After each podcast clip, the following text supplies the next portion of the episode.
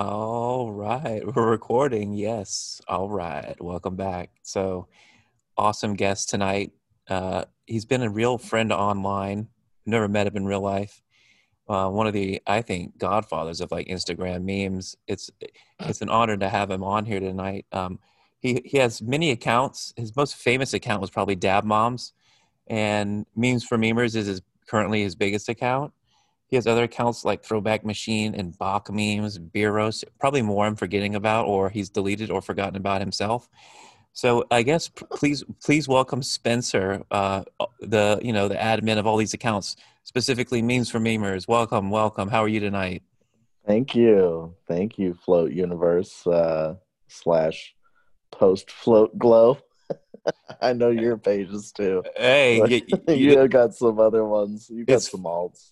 It's funny that you brought that up because that, that's not you. Oh, it actually is me, but you're the reason why oh, yeah. I have all these multiple accounts. Like you're the you're you're what you're the genesis of that at least. Where like one day I was following all your accounts, like you know, simultaneously didn't know that it was this it was the same person. But one day, like I guess you were on. I just I don't know how I put it together, but I saw you on I guess maybe the live on both pages, or I just figured it out mm-hmm. somehow and then I'm like, oh shit, like no wonder I, I like all these pages. It's the same person, uh, and so yeah. that's that's how I'm like I figured out, wow, okay, that makes sense. So you can like shout out your own pages, and if a page goes down, oh, you have yeah. a, you have a backup page, but uh, you know and and a lot of times i'm making up a ton of content but it's it, you know if i have a specific niche meme page it goes good on that page but it won't go good on some of those other ones so it's nice to have like i like to look at certain i go i'll, I'll sign onto that account and it'll just be those kind of memes it, it'll just be you know that kind of genre of stuff whereas like on my float universe page like my search page and my main like uh you know the front page is all like a hodgepodge of stuff whereas on the post float glow page it's really like new age and like uh mm-hmm. you know it, it's very you know whatever i'm following so yeah you're actually the inspiration for all of those multiple accounts so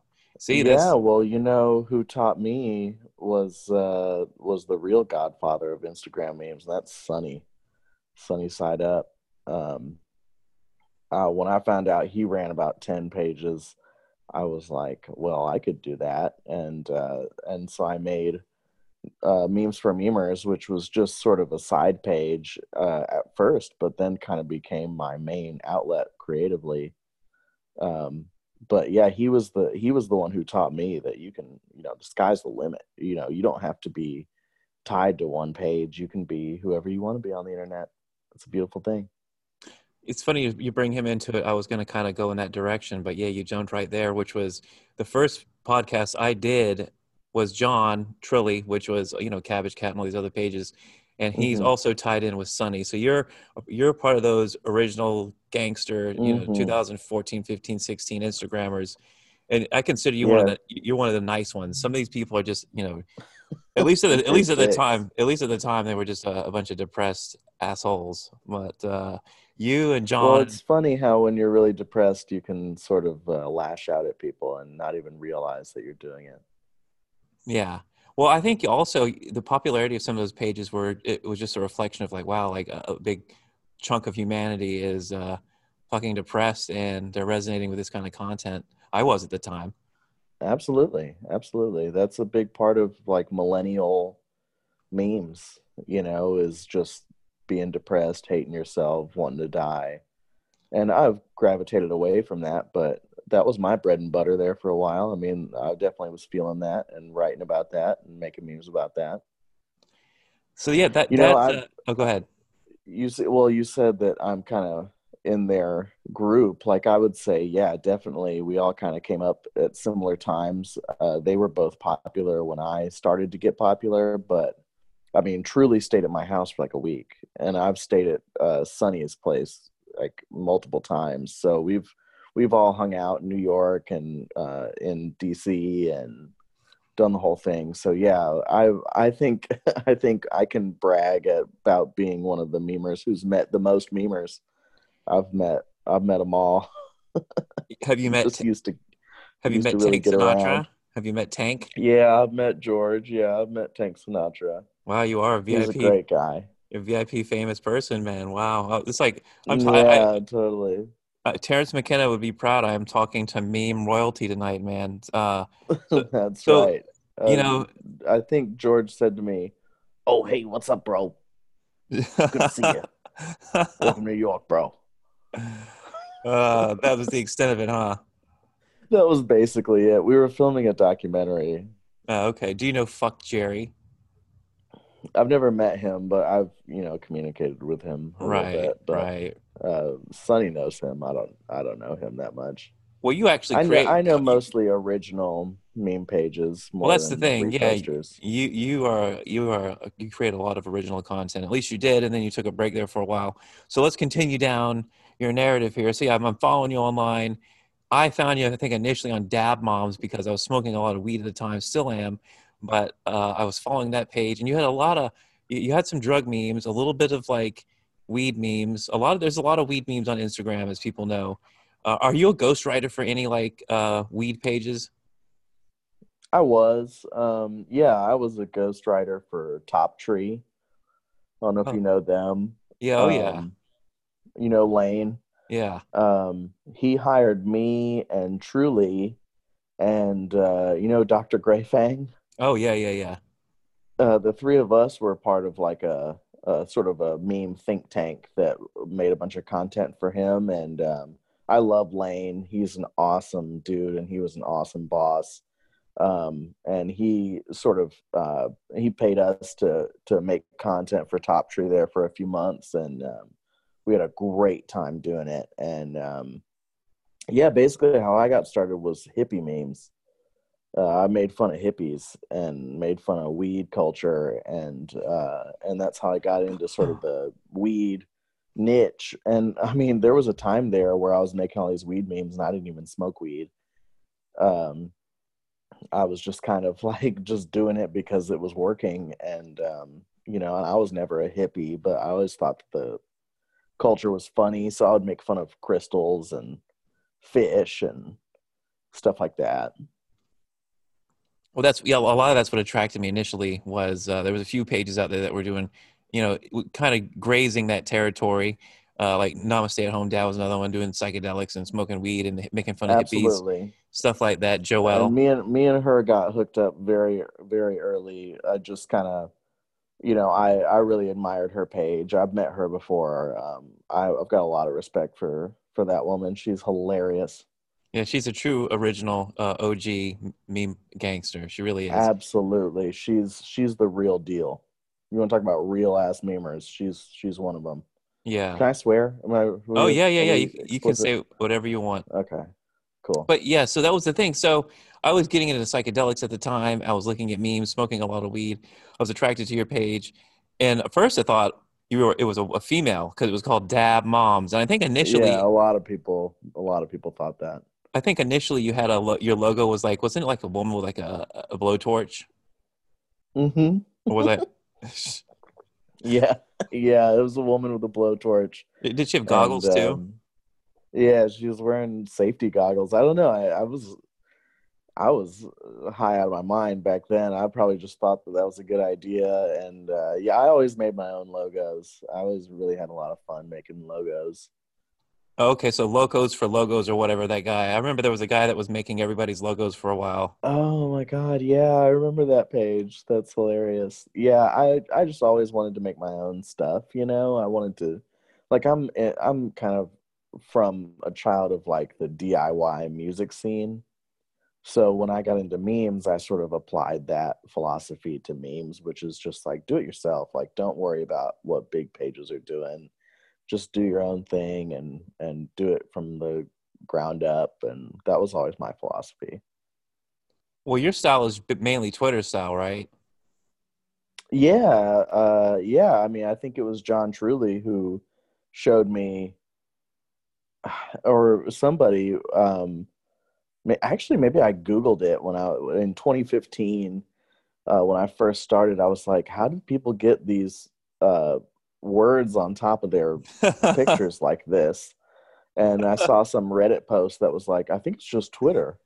And so i downloaded twitter because like i was uh, i was like a luddite before i got into memes. Like i didn't do social media at all. Um you know, I didn't have a Facebook or anything, and I just downloaded Instagram and um, was on Facebook eventually, and then just got into it. Like I found my first, the first meme page I found was uh, I play corn to my DMT plants. You ever heard of that page? Oh yeah, yeah, yeah. Love that. Uh, yeah, it was way back in the day. And one of their admins was my now good friend Clyde, who was Corn Fan 420 for a long time. Now he goes by Hot Leather. Right. Um, and he introduced me to all this stuff, and uh, and he took me under his wing in, in a little bit. Um, and he was the first person to repost me, the first person to kind of believe in what I was doing, and showed me the way. And um, and the rest is history really. Like i owe him i owe, I I owe him a lot. I feel like out of that group a core group of memers that came out everything came out of that. Like there was a bunch of there was memes that existed on the internet before uh, instagram but i feel like there was a point where there was a core group of people that had a lot of influence and didn't even know a lot of people didn't even know that they were working together. Had multiple mm-hmm. pages together and that, basically set the tone for memes there for a long time and inspired and created a lot of people who in turn created their own subgroups and you know networks that they all work together to create their brand. And you know for a long time now you were making money off of dab moms. Now how big did dab moms ultimately get um i had uh 366000 followers when my page got deleted and um, it got deleted in March. And I was, I don't, I don't mean to brag about this because it's not like I'm making this money now, but I was making about ten thousand dollars a month. Ooh, I was gonna ask. I, I didn't know nuts. if you. I was gonna say, man, like, damn, like if you were making that much off of just three hundred thousand, I can only imagine how much other people are making off of millions. Well, and I mean, I think I was pretty savvy. Um, I think some of those pages that have a million followers probably don't make that much because they don't know how to make that much. Um, I was lucky to have good uh, guidance in how to make more money and not completely ruin your page. Um, and also, like I said, I was ghostwriting too. So I was I was making you know I was making a couple hundred dollars a day off of ads, but I was also making a couple hundred dollars a day off of um, uh, writing memes. So so I was I was you know picking out of two different barrels. So that's why I was able to make that much money, but it wasn't sustainable. I mean, I knew it wasn't going to last forever. Now, now, how'd you end up losing your page? Um, it's a very sad story about a little asshole in Boston um, I forget his name because he's a little pissant, and um, he. Uh, okay, so it's kind of a weird story. I was convinced that I got taken down for copyright, but that's not what happened. Um, because there was this guy bragging on Twitter about how he got my page taken down. And how he got it taken down was that I was at the time uh, posting uh, still images that I had converted into five second videos. And the reason I did that was to to game the algorithm and trick the algorithm into thinking that my still image meme was a video.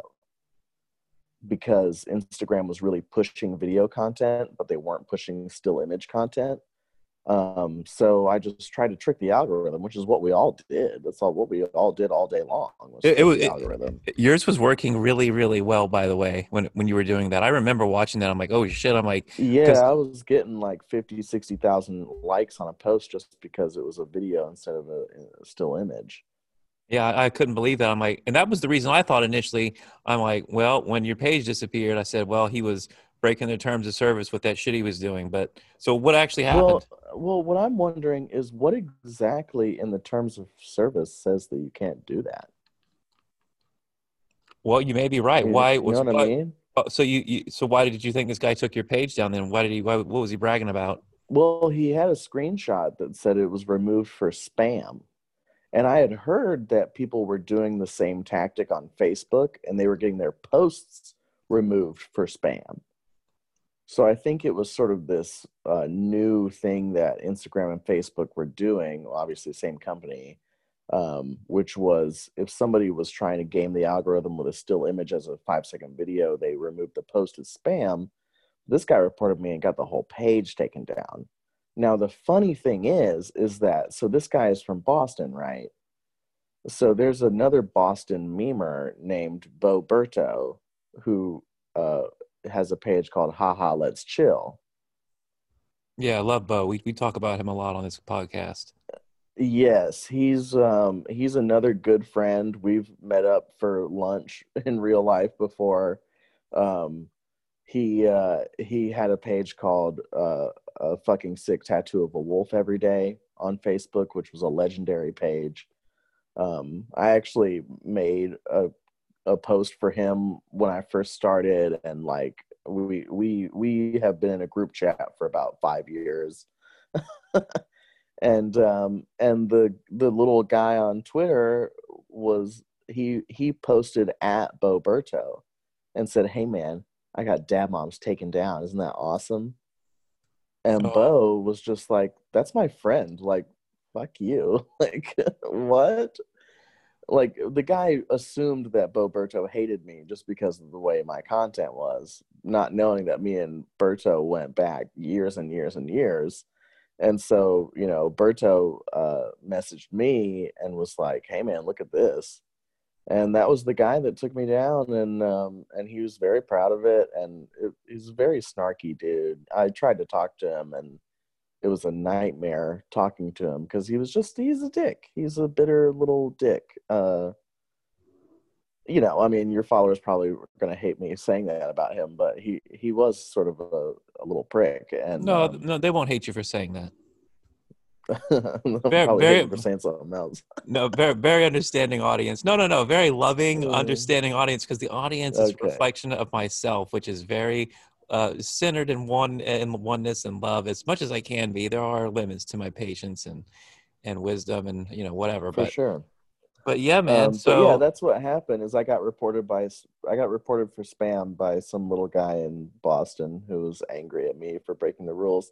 And when I asked him about it, I was like, "Hey, man, like this was my whole life. Like I, I this page was a big part of my life." I was like, "And you just deleted it?" And I think what he said was, "Yeah, well, you broke the rules." Mm. Mm. I was like, okay, thank you, officer. Well, you gotta. It's like I guess that's like losing your job, right? Like being fired. I guess it's more like. It's like what's that? Like what, what does that cap- feel like? It's more like no. I, it, it's more like you're the captain of a ship, and you make your money by fishing on the ship, and someone sank your boat. That's what it feels like. More right. than fired. Now, it feels see, like somebody sunk my boat. I've had sunk a lot of battleship. He sunk my battleship. I've had a lot of friends uh, on Instagram over the past, you know, over the course of this year, via whether it's election stuff or pandemic stuff, lose their account because of you know politics or coronavirus ultimately. And I, even myself, I had mine taken down. I've been super shadow banned this year, so I, I, I didn't make any money off my page, but it's, it's you know I just I love the clicks and I love the comments. I'm addicted to it. I admit it, but uh, yeah. for, so for me to have that taken away, even for like five or six days, I was like, oh no, like my identity. It was like a big uh, reminder to about impermanence and the impermanence of all things, and especially something like Instagram. Like uh, a couple years ago, I had this notion of, of like getting as much stuff off Instagram as I could because you know instagram is like this little little island inside the internet right? It's not even it's, it's not even on the internet. It's like its own little thing. And if it you know whether it goes down and people using it or it just disappears one day uh, via yeah. via some acquisition or changing its name or getting to a point where it no longer re- resembles what it initially was like it's not going to last forever. You know you'll die or it'll or it'll disappear yeah, exactly. at some point. So it's always this well a new platform is will inevitably overshadow it for sure eventually or or or again you'll die or something you know what i mean? Like it, it, something will yeah. give nothing lasts forever. So i guess that was a, a, a huge slap in the face for you then. That must have hurt. Well i you know i definitely felt angry about it and very upset and sad about it. And like you said you lose your identity. Um you know i had a i had a lot of myself wrapped up in that page uh, and and money wrapped up in that page. I mean, I was making, you know, I made about forty thousand dollars one year, and I was on track to make about a hundred thousand dollars the next year, um, and um, and it was all yanked out from under me. So yeah, that is devastating. But what I always and I'm not religious at all, but I was brought up religious, so I always use this this Bible metaphor um, when talking about it, which is that I have you ever heard the metaphor of building your house on the sand? Yeah. Yeah. So the person who builds their house on the sand, it's kind of like the three little pigs. Um, it's a it's a shifting. It's not a good foundation. You want to build your house on the rock. And what I did with Instagram is I built my house on the sand, so it was easy to tear down. Um, and that's what happened is uh, you know i built my house on the sand and it got torn down. So i i really i don't have anyone to blame but myself but i don't blame myself either. It's just kind of a thing that happened you know it's a it's a sad thing that happened but you know um did you ever i, I recovered. did, did you ever reach out to joel's like inside guy? Yeah i reached out to a couple of inside guys but no one was able to help me. I, I I don't know, and uh, you know, I don't know what I would do with the page if it got turned back on magically. I mean, I wouldn't even know what to post. Well, well that was so divorced from it now. Well, that was the thing. You know, I went back and looked today at all the accounts, and I said, "Oh, he he went he changed it from Dab Moms two back to Dab Moms uh, with a uh, with a little underscore to, at the end there." But you uh, know, I I would love to give a shout out to my friend uh, Twisted Pixels um, she is one of my really really good friends and um, she reserved that username for me um, and kind of gave it to me as a present and said hey i want you to keep posting on this page and uh, it was very sweet of her and she's she's great. She's a she's a friend of mine. Well i saw uh, it, great it a, great it memer fellow lot, southern memer. it had a lot of followers. Yeah it did and you know the thing is is once I really lost the motivation to do it. Um, I, I kept trying to come back to it and just could not, still can't manage to post consistently. I'm just, well, I'm not it, in it. My heart's not in it. Do you still have a bitter taste in your mouth from losing it the first time? Uh, I think that's part of it. I think that a lot of time passed and my life changed a lot. Um, I think I've got my fingers in a lot of different other things now that I'm not so you're not you're, uh, you're not de- depressed with a substance abuse problem sitting around looking at your phone as much. uh, yes, exactly, exactly. Um, because I think that mental illness is a big part of making memes. I think that most people oh, who yeah. make memes have have mental illness, uh, or if if not mental illness, they have definite like dependency on either the attention or some substance. Uh, a lot of times it's people who stay up late at night. It's a lot of times people who can't connect with people in real life, so they can only connect with people online. That was me for a long time. Um, I, I think that it all is wrapped up, all wrapped up together. Um, but uh, honestly, you know, the thing is, is that the likes they don't they don't mean shit to me anymore like I used to get. I used to remember the feeling that I would get when I would refresh my page and see those likes roll in, and just the giddiness and the happiness that I would feel. And I don't feel that anymore. And I don't know if that's a good thing or a bad thing, but it is the it's the truth. Um, I just don't feel much when I like if I get a lot of likes, I'm like, oh, okay. I well, just don't care anymore.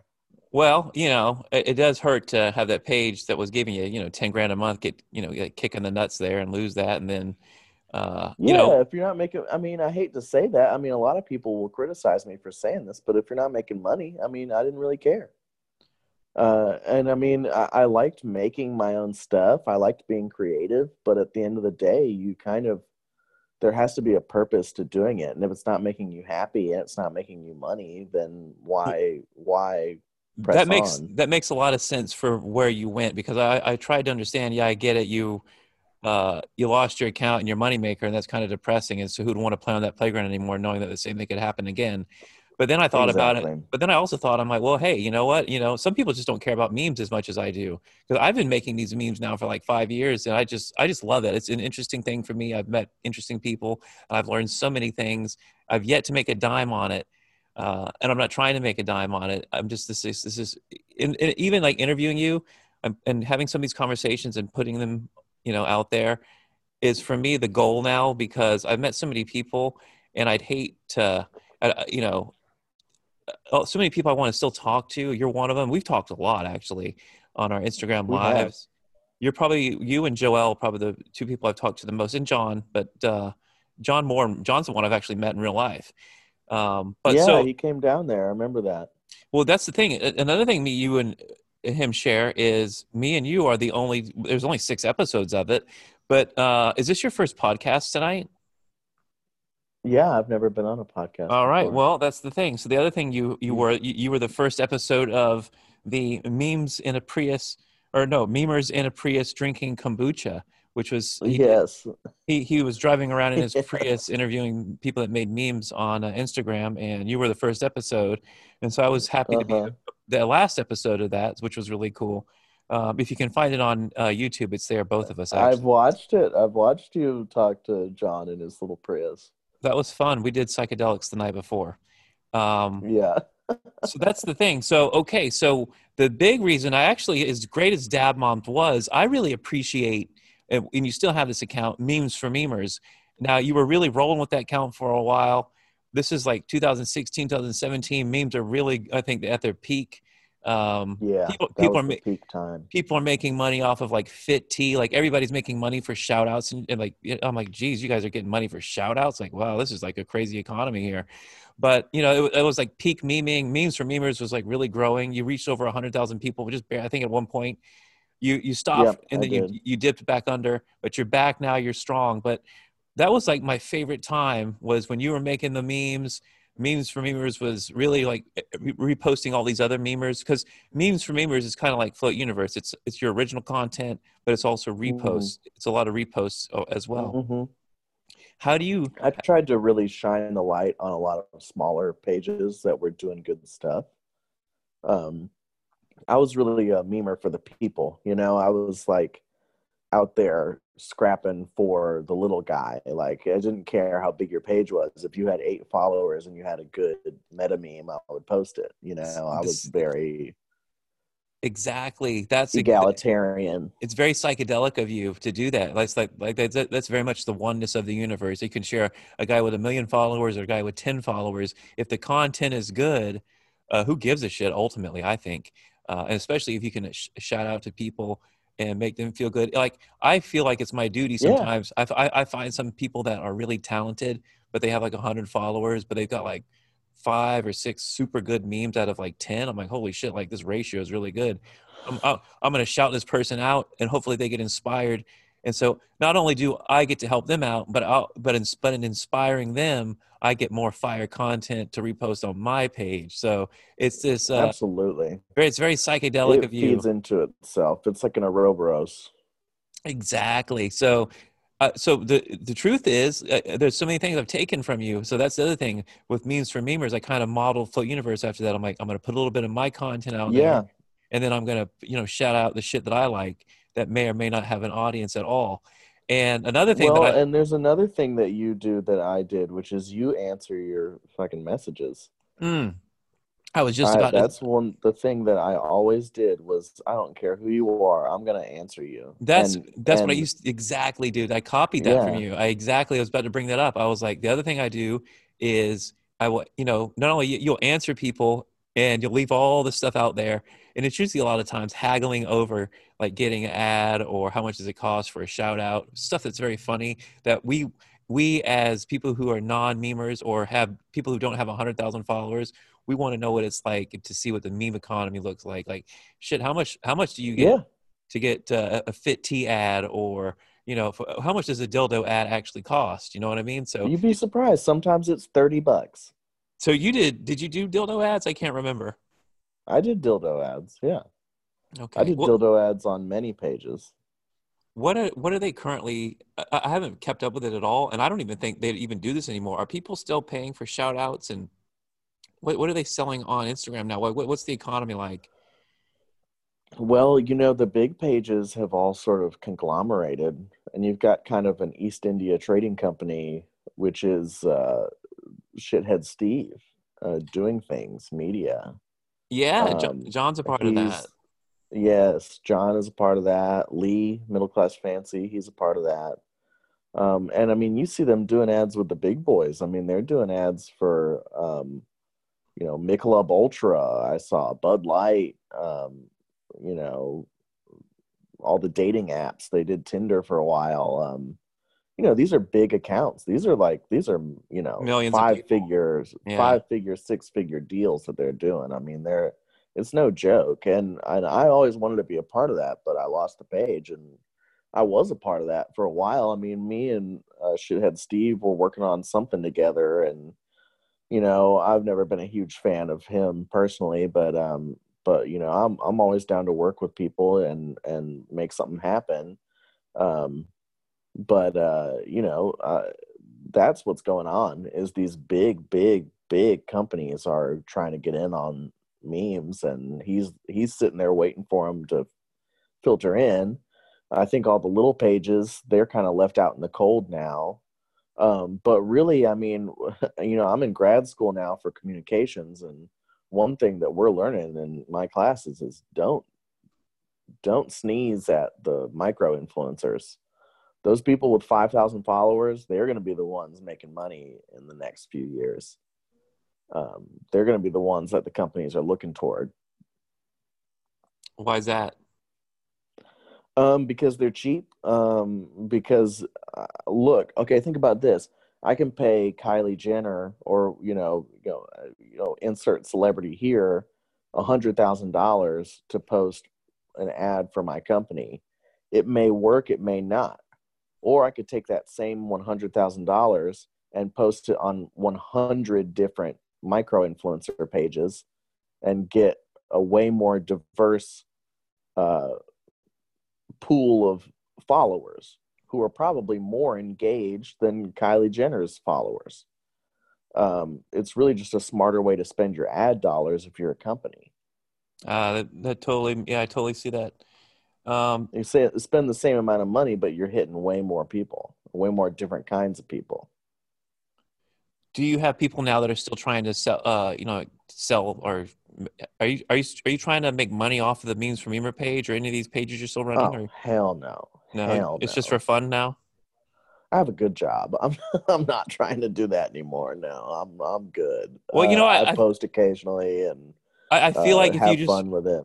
That's the thing. I feel like if you just you keep you you keep you know you're in this spot now. You've come back after a while of not really being there too often, and it seems like you've been Mhm. pretty consistent lately. I feel if you keep saying fuck it and not caring about what you post and post like nobody's looking at it like you were before, you'll get big again and uh, you'll have that nice following. And not that you need to monetize it, but uh, you know people, and I feel like you're just one Yeah. step you're just one step away from being in that space again.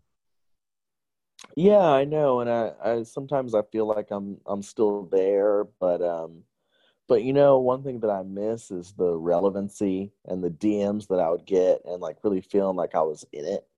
And I just feel like I'm still sort of an outsider looking in, and I I would love to get inside, but honestly, man, the only way to get inside is I'm gonna have to roast some people because that was what I used to do. Is memes for memers was a page to roast people, and not a lot of people know this, but memes for memers was actually uh, a two admin page for a small time when I first started, and it was uh, this guy named Bad Joke Ben. Uh, I don't think I know him.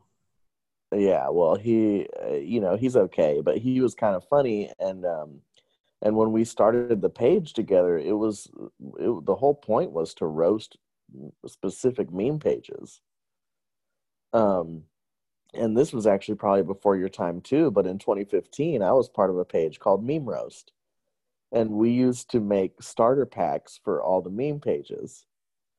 Mm. And um, and so we did le- the Tank Sinatra starter pack. We did the Tinder versus reality starter pack. We did, you know, we did all these starter packs where we would make fun of those people's content. and um, and some people liked it and some people hated it.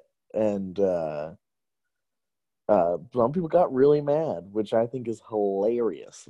Uh, so memes for memers kind of came out of that which was meme roast which was a short-lived page that was roasting memers. And so i kind of wanted to do that on my own a couple years later. And that's how memes for memers started um, so i think the best way for me to get back in like, you know who I would love to roast? you know the funny introvert? Yeah, yeah, yeah. I don't really feel bad saying this, but his page used to be so good, and now it is just such hot garbage. I would love to roast that dude. Well, I've met him. Why don't you roast him? I guess I'm. I guess I'm a little nervous about it, but uh, I shouldn't be. I mean, who cares? Well, I, I think like I, I, think there's think nuance to it. Everything. Like, I, th- who, I think. Yeah, it's got to be funny.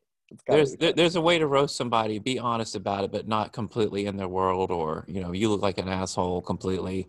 I think there's a way to well, do you know it. What I was gonna what I was gonna do is um, all he does now is he doesn't post his own content. He just posts tweets, right? Which a lot of people do. It's fine.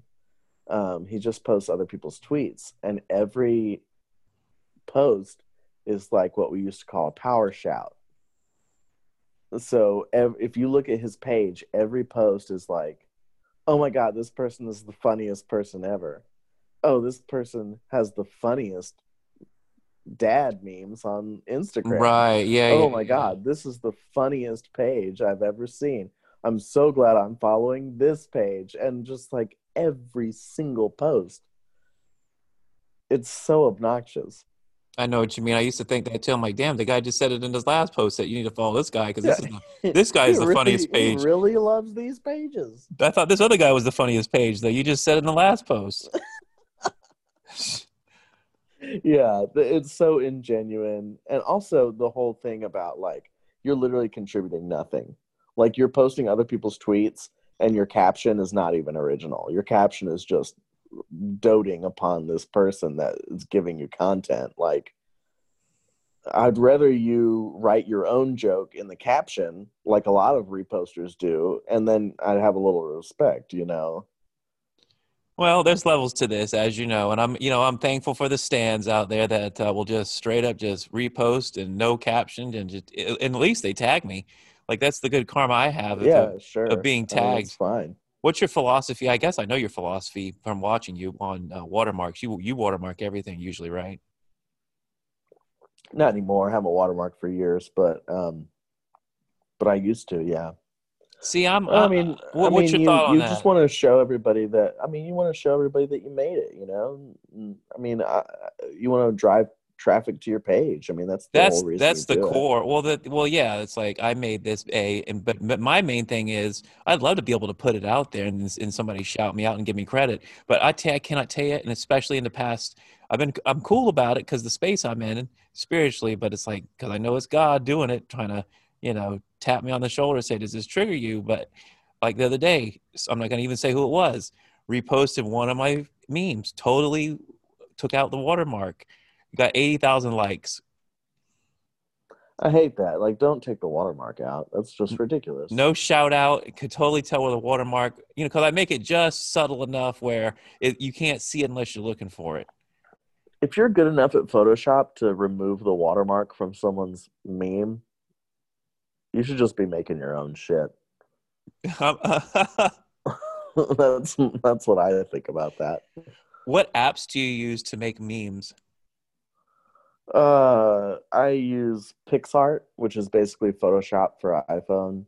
Um, PicsArt is a great tool. It's free. Um, you know, it's got ads on it, obviously, but uh, it's a pretty powerful little app. Um, you know, I, I do all my superimposing and my erasing backgrounds and stuff on there, but um, I also use Phonto, uh, P H O N T O on the Apple Store. Um, it's a good one for if you just want to add like a subtitle, or if you have a picture that you want to put like a you know like people saying something, or if you want to label do one of those label memes. Um, it's got access to like probably 200 fonts, and um, it's really easy to use. Um, and I also use background eraser. I think it's just called background now um, to take out the background of photos if I want to, you know, put Donald Trump's head on somebody. Do you use? Uh, those are the three main ones. Oh, Over's a good one too. I used to use Over. I used Over for a bit. Uh, you know, it, it might be better than what I'm using, but I didn't get used to it. You know, Right, there's another app called Superimpose. Um, I know people who use Superimpose and they swear by it, but I never liked it, so I just never used it. But PicsArt and Phonto is probably ninety percent of what I use. And I mean, I still use those. I mean, the mo- the majority of memes that I make are just for my group chat that I'm in with my friends. Are you are you a Momus? Are you are you, are you a Momus user? Uh, yeah, I'll use Momus occasionally. I'd rather just use Twitter though, honestly, than Momus. I mean, Momus is a cool app. I like it, but The- Yeah, but you can Uh, tell you Twitter. you can tell when you're using Momus versus Twitter because the Twitter's got the soft edges and the the fonts. It's the same font, but it's just a little better on Twitter. it's just a little different. Yeah, it is, and it's just it's always better on Twitter. I mean, Twitter's always been better.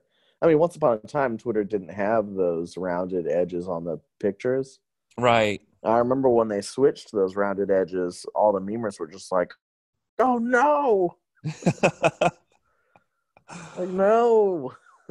Have you ever been? pictures cut off. you- You've never been much of an impact font memer. You've just been, I think, just a Twitter uh, Twitter font or a Twitter style, and that's basically all your style has been. Well, there was a period of time on Memes for Memers where I was just posting impact font memes as a joke, not knowing that not two years later, impact font memes would make such a comeback um, They're as classics. an ironic thing. Well, they never die. Well, and I would and I would do I would do like like uh, Willy Wonka, like the Tell Me More right, right, you know right. that one that Yeah. old yeah i was doing like those classic old impact font memes and just as a joke just because i knew that it would piss off my followers and just kind of be like really really cringy and so i made a bunch of those for a period but i mean that was just more for me. I mean it wasn't like i was trying to go retro. So today, retro memes speaking of retro, today is eleven sixteen, the, the night we're recording this, and it's a really crazy day for psychedelics. Like on 11 38, Albert Hofmann first synthesizes LSD, and then is this the bike ride day no, no, no, this is no, no, not, the- not this is not the, the the bicycle day. That's the day he spilled it on his uh, on Oh. himself, and then he went for the bike ride. Today is the day he's first synth- synthesized it in a lab, but also today is Terence. oh, Terence wow. McK- well, hey, I'm gonna take a drink to Albert Hofmann. Well, hold on, Dr. Don't- Albert Hofmann. hold on. You're great man. hold your drink. Today is also to 11 16 46 is terence mckenna was born today terence mckenna's birthday are you a terence mckenna fan yeah, of course. Yeah, definitely. and then today also Five dried grams in silent darkness. you are okay 11 16 73 alan watts died so today is like a, a psychedelic day uh, Wow. so you've got yeah three things hofmann doing the lsd synthesis and then you've got mckenna's birth and watts death so yeah drink to that there you go cheers Well, yeah. Here's to uh, here's to acid. Yo, so yeah, that's the thing. So uh, you're one of the first people, maybe ever, uh, because before when I got on Instagram and when I was on Tumblr and all these other things where you'd find memes, very few people were you very you'd see very few drug memes about heavy psychedelics like DMT and LSD. You might see some weed, cocaine, alcohol, but because at least the memes I were in, in the, I was in in the beginning were very low vibrational ones. It was like people wanting to hang themselves and shit like that. I kept like one day it was like too many memes of people with the hangman's noose. I'm like, this I get, I gotta get off the phone. But then I reached a Yeah, point where I was. I was I was yeah I was starting to attract people who were doing marijuana and psychedelics, and so you were one of those first pages I ever encountered that was like it was like the Harry Potter guy. That what, what's the guy's name? The actor, and it was like you when Daniel Radcliffe. Yeah yeah yeah when you're trip sitting, and it was like him with a mannequin of himself, and uh, Yeah. it was like one of those first acid memes, and I'm like, oh damn, this guy I've never seen that before, and at the time I had never even done acid, so it was like really inspiring, and so hey, you want to know a secret? Neither had I. I've still never done acid. you still haven't. No, I just made memes about it. I I didn't I didn't do drugs. So that was what that was what I started to be like. Okay, so I didn't know I didn't know if you had done them or not, but I'm like, wait a minute.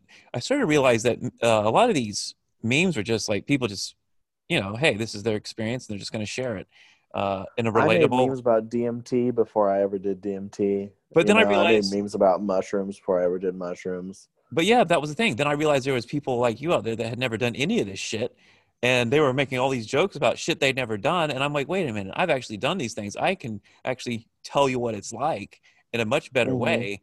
And so, and I, so mm-hmm. again, in another way, I'm sure you could. In your own way, though, you inspired me. So again, you've inspired me so many ways we've already talked about. But again, uh, I'm like, oh shit, we can just talk about doing drugs. Fuck it. We don't have to, uh, you know, I, I know this. Yeah, you don't have to hide behind it. It's a free country. You got freedom of speech. You can say whatever the fuck you want. Well, it's one thing to say what you want. It's another thing to be like, you know, uh, it's one, it's one thing to hide anonymously on the internet behind like a meme page. It's another thing to say, okay, here I am.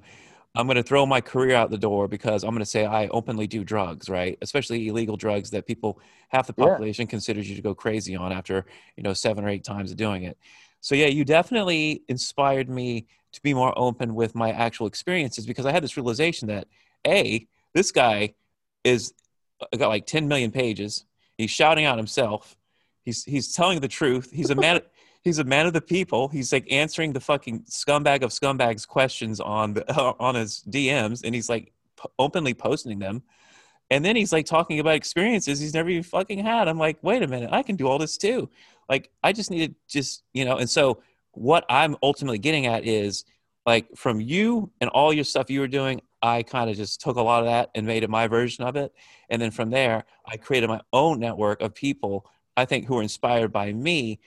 And now we have all these psychedelic meme pages now. Not to say that I'm the genesis of all that, but in a lot of ways, no, I feel but there's so many. I feel like a lot of people I've helped uh, create and, and inspire that I found on my page that have like 100 followers, and now they have maybe even more than me. And so that's like an accomplishment. Yeah. And so that's the thing, like you you inspired one person which now i've inspired all these other people and they inspire all these yeah. other people and that's what i tried to that was the message i tried to tell john too i'm like man like you know like you guys have millions of followers well he does at least at, well at certain... john inspired me john was my inspiration when i started well there you go so the link continues and so that's what's oh, so many things i've learned about going on this journey with the memes and the psychedelics and the people i've met and being honest and putting this content out there and so that's why I wanted to get you on the podcast. You're like the godfather of all these things in a lot of ways for me. And you've been like this every man. I feel like the thing is too, like I think memes yeah were started by dudes. Like the the whole meme culture, not mm-hmm. that everybody can have it and we're we're okay with that. A bunch of bros. But a bunch of bros. Like I mean the first meme page I ever uh followed ever was Brown Cardigan and La yep. Do you ever remember do you remember those? La Meme? Do you remember La Meme? Yeah, barely. Had, I remember Brown Cardigan. Yeah, so that was like the first page I ever knew about that was memes, and so Me from and there, him got in a fight. Did you? I got in a fight with everybody back in the day. So that's crazy. But so hey, like, one thing I wanted to address though is um is all this stuff you're talking about is a very psychedelic thing, which is open the door. You know, you got to open the door. Like there's a door in front of you, you got to open it. And I think that that's what all this is. Is is you saying like you having that realization oh i can post about my experiences oh i can post about drugs like that was a door that was sitting there waiting for you to open it and and and you did and like that's an accomplishment and it's a good thing and it helped the world. Like you know it, i feel like when i in 2015 when i started the meme page i opened a door and um and i don't regret opening it.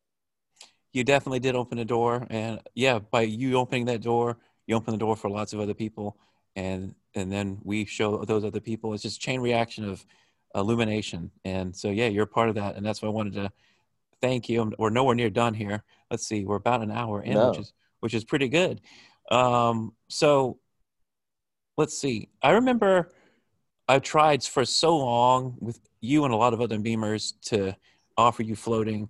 You never floated before. You you you had your apprehensions toward it. You were going through I a lot of out. I was such a pussy back then it's fine. You know, a lot of people. I, I learned a lot by that too, which is like I had all these potential free floats for people set up, and nobody wanted to do it. I'm like, okay, well, you can lead people to the opportunity, but you can't make them jump in that water and, and relax. So it's a bit of a leap of faith. Yeah, it is. But it is. But it's like, damn, dude, it's like you don't want to just lay in some water and just chill out in the dark.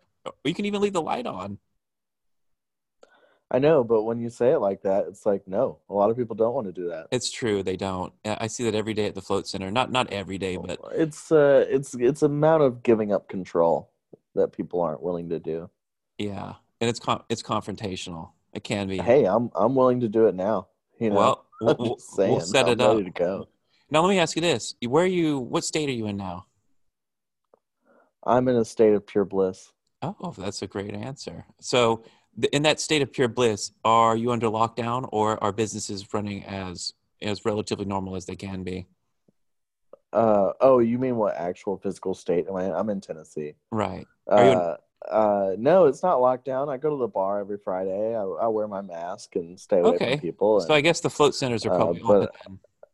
Yeah, maybe so. I, I I've not checked to see, but I mean, I'd be down to go. I mean, I'm not like I, I'm I'm I'm conscious of COVID, and I try and be safe. And you know, I've got a daughter to worry about and elderly parents to worry about, but um, you know, I, I'm still living my life. You know, I'm I'm going out with a mask and you know, hey, I'm divorced. I'm I'm single. I'm ready to mingle.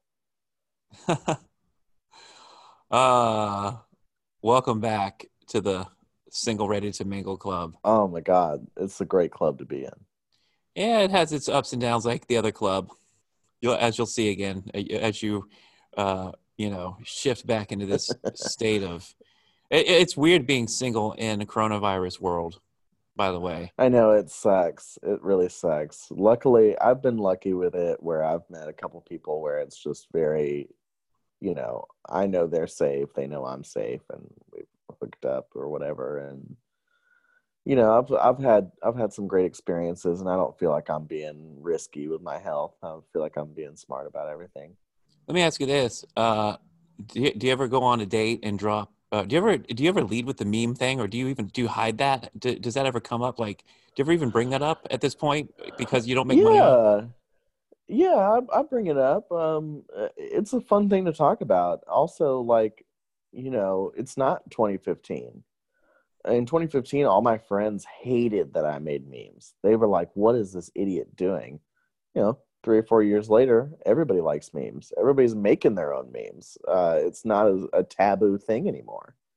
Um, so yeah, I mean, uh, there there's there's been girls I've gone out with where it doesn't come up on the first date, but it might come up on the second date. You know what I mean? Like where it's just kind of like, hey, you know, I because because well my job now is related to social media and it's kind of like well how'd you get into that? And it's like well i ran a meme page. I'm not ashamed of it. Like i, I mean I, hey my my freaking first and last name are on my meme page. I don't care. That's true. Hey, i've never like... cared. I've always been very open about who i am and and i think that you know i respect other people's right to privacy especially the women who make memes uh, on instagram and stuff. But um I've always been an open book. You know, I don't care that you know that that's who I am. Like I, I want you to know who I am. I think you know, I've never, I, I've never been secretive about it. I think that's a big part of why I'm attracted to your your style, which is the the honesty and the openness, and uh, yeah, that's, that's who I am. You know, take it or leave it. This is what it is, and uh, that's always been. I'm very real, and not like a you know, some people say I'm very real, and that just means I'm a dick. Uh, I just mean like I'm I'm very honest. I'm very open. Uh, you know, what you see is what you get. Very true. Very I'm, true. I don't lie. Well, I you know, it all out there. The thing about lying is this. I, I always say that truth is zero point energy, meaning when you're lying and as you lie, and, de- and depending on how big you lie, it becomes this uh, this giant structure of lies that you have to remember and keep up and maintain. Whereas if you're always telling the truth to every single person you meet, you're not having to remember what you told this person and, and what the structure of the lie is and how far back the lie goes. And, and so it's a zero point yeah. energy. To, oh, you're always free if you're just telling the truth. You're not wearing a mask. Yeah. You're always wearing the same mask for everybody. So you're never switching between characters and you're just exactly. I feel very free, but just being like, "Hey, I'm. This is who I am, and this is what I do." Like, um, I mean, I I don't feel like I have to juggle that. It's like a spider web, right? A web of lies. Um, you have to tend to it. You have to maintain it. You have to know where every point of it is, and I don't want to live my life like that. I'm not a spider. Do you have you ever had a stalker from these from these accounts Um, from these online accounts? I've had a couple of creepy people, but um, not nothing bad. I'm not a woman. Well, I've had People I've stalk had, women. I've had plenty of stalkers, bro. I've been I guess you have. Yeah, I, you you have. I know. You we've talked about that before. Um, I, no, I've never had a stalker. I just don't think I have that personality. Uh, I guess I'm not mysterious enough. I don't know what it is, but no, I, I've had some.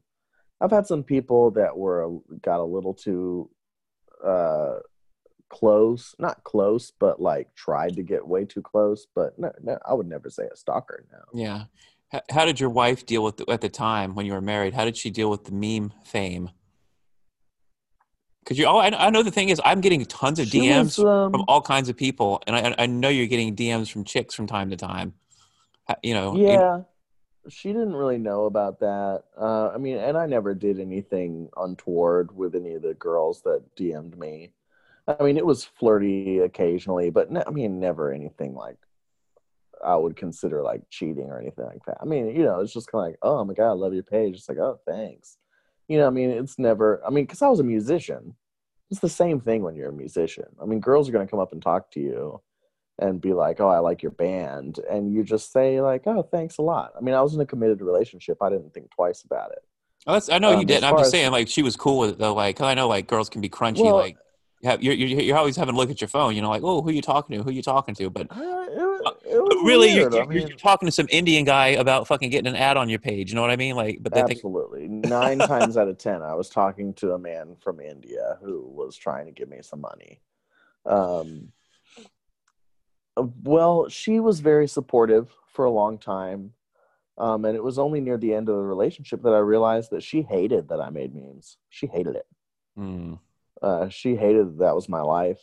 it's so funny. I mean, it's a it's a bummer, but it's like, oh, I wish you had told me that when I started, so I would have like veered away from it, or like we could have rectified this. But uh, she was very supportive for many years, and and I appreciate that. But Well- uh, well, at the end of the day, she didn't like it. let Um, me let me uh switch gears a little bit here. You know what I missed from your page? I used to love this because I felt like this was like the zeitgeist of the meme community. I missed the meme of the month. Oh yeah, me too. You guys, would you know, you would you, you'd have like five it or was six. me and MC3's meme dream. Yeah, you'd have like a couple memes. You guys would say, okay, these are the hot memes of the month, and we'd all, you know, cast our votes in the comments, and you count you count them all up, and that was the meme of the yeah, month. that was a lot of work. I, I bet. I used yeah, to just- have sheets of paper with tally marks on it, A, B, C, D, uh, and I would count all those tally marks. And, dude, you should uh, do that yeah, now though. You should do that now in the in the messages though, or in the in the you know in the in the story where you can do like the the vote. You know, you should do like a you could you, you could do it that way now. You could vote in yeah, the, but then I don't get a post with 800 comments. oh, oh that's true that's true Uh, that You get that sweet, sweet engagement. it, it, do you have any meme formats that are your absolute favorites or and like do you have ones that you despise like certain memes that you don't like at all like ugh i don't like that like did that like dat boy do you like dat boy I like that boy. Yeah, sure. Um, what about like um you know like uh give me some examples. I'm trying to think which ones I absolutely hate. the nut button do you remember the nut button I loved the nut button. yeah Oh, the nut button was amazing. I, so I don't know if you know this about me, but I had testicular cancer. no i didn't Um, yeah, so I had testicular cancer while I was making memes when I first was kind of getting started, and so like they cut one of my balls out, so I only have one ball, um, which I'm very lucky because I it's a 98% cure rate for testicular testicular cancer. So like I didn't have to have chemo or anything like that. Like they cut it out, and I we caught it early enough that I was just good. I just had the orchiectomy, which is where they take one of your nuts uh, out of your stomach. It's crazy how they do it. It's nuts. Uh, well, it's one nut. I'll tell you about. I'll tell you about it later. Um, but um, I remember I made a meme with the nut button when it was, and it was like when you get testicular cancer, and instead of nut, it said one nut. Ah. Uh, and people got really mad at me because they were like, "Hey, this is offensive. You shouldn't make fun of cancer." Uh, and I was ah. like, "Bro, I had cancer, so like, fuck you. Like, I'll make a meme about whatever I want." I think you have that comment with Tom Green. Yeah, me and Tom Green and Lance Armstrong. Oh, that's right. One yeah. one nut gang. Cheating Lance Armstrong. Yeah, that's right. He he had a drug ring. Do you like the uh, ran a drug ring? Do you like the oh what's the guy? Uh like do you like Pepe or do you hate Pepe? I don't hate I don't hate Pepe, no. I mean I, I hate that it became this sort of like white supremacist thing. But I love the original Pepe comics and I also love Pepe memes. Um I think they're fine. I, mean, I think they're great. Uh, you know, it just sucks that it's kind of been well. He he, uh, he, he took it back by he, white supremacist people. He took it back though. I, I, I, don't know if you watched. He he has a new. Matt Furie is the creator of. Pepe. I would love to see that documentary. It's great. It's I would love to watch that. Just go on Amazon and pay the five bucks, bro. It's worth it. Dude, I will. I will totally do that because that's something I would love to watch. I saw uh, the it's, trailer for it's it. It's so good. Amazing. It's so good. It's like the whole story of Pepe, and it's from the creator's mouth himself. And yeah, what a great artist! I mean, and and going really going to task to, for his art and laying down the lawsuits and all that stuff. Like, he's a real icon as far as like. Uh, original artists like like you were talking about me like the everyman like he's totally like that everyman artist. Do you like the wojaks oh fuck yeah. They're amazing. Oh okay. i love that wojak has made a resurgence and then and it has become so versatile. Oh they're amazing. Do you I like mean, the like probably the, the, best memes out there like the right Coom, now like the all the wojaks the coomer Wojak. The Coomer, the Doomer, the they're all great. And then I love the I love the little guy with the beanie smoking a cigarette. Oh man, because that was me. That was totally me. Like that's what's great about all memes is when it like when you're like, oh shit, that's me. Yes. And like I feel like a lot of those Wojaks, I'm like, yep, that's me. Based versus cringe. Based versus cringe um, yeah, I mean, you know what? Sometimes things can be based and cringe. Yeah, for sure. Like, it doesn't have to be a dichotomy. Let's see here. I'm trying to think of some other. th- th- those are some recent ones. I'm trying to think of like uh, some other meme trends from the past years that are like, hmm. Like, is there any meme trends that stick out in your mind that you abs- absolutely hated? Like a lava on the floor. Did you like lava on oh, the floor? Oh, the floor is lava. The, oh yeah, the yeah, hack. the floor is lava. Pretty uh, hack. Oh man, I can't remember, but there's just so many. Um, let me just. You know, you know, uh, this is this is sort of uh, a lot of people have this opinion, but the ones that are like nobody colon. Oh yeah, yeah, yeah. That's real. Like you got nothing to say. You got no talent. You can just put that nobody and then the picture yes, that's one that I have a bit of a problem with, because a lot of times it's just like nobody colon, and then it's a caption, and you could just cut out the nobody and just have the caption, and it would be fine. Exactly, exactly. But you put the nobody in there, and it's just hack. It's hack. Do you like? So you're trying to throw a little extra razzle dazzle on something. Shine shit, make it gold. Do you like it when people put TFW? Because you know why? The reason they go like Nobody does that anymore. Well, the, you know, yeah, because you can put as many characters almost as you want now on Twitter. But the reason was before is you had a limited amount of you know character space on Twitter, so you had to like use instead of you, you you put you know you instead of y o u, and so yeah, something like that feel win. So do you do you like stuff like that, like that feel win, uh, or do you like just spelling it out? Do you like correct punctuation? Do you like it when a meme's all fucked up on purpose? Do you like um, deep fried memes, or do you like some just I like when memes are fucked up on purpose. I like deep fried memes. Yeah, make it as nasty as possible. Yes. I do, I, I do too. I feel like that's uh, memes that are polished are shitty memes. I mean, and not to not to come down on either of these people, but like like Adam the Creator and Tank Sinatra.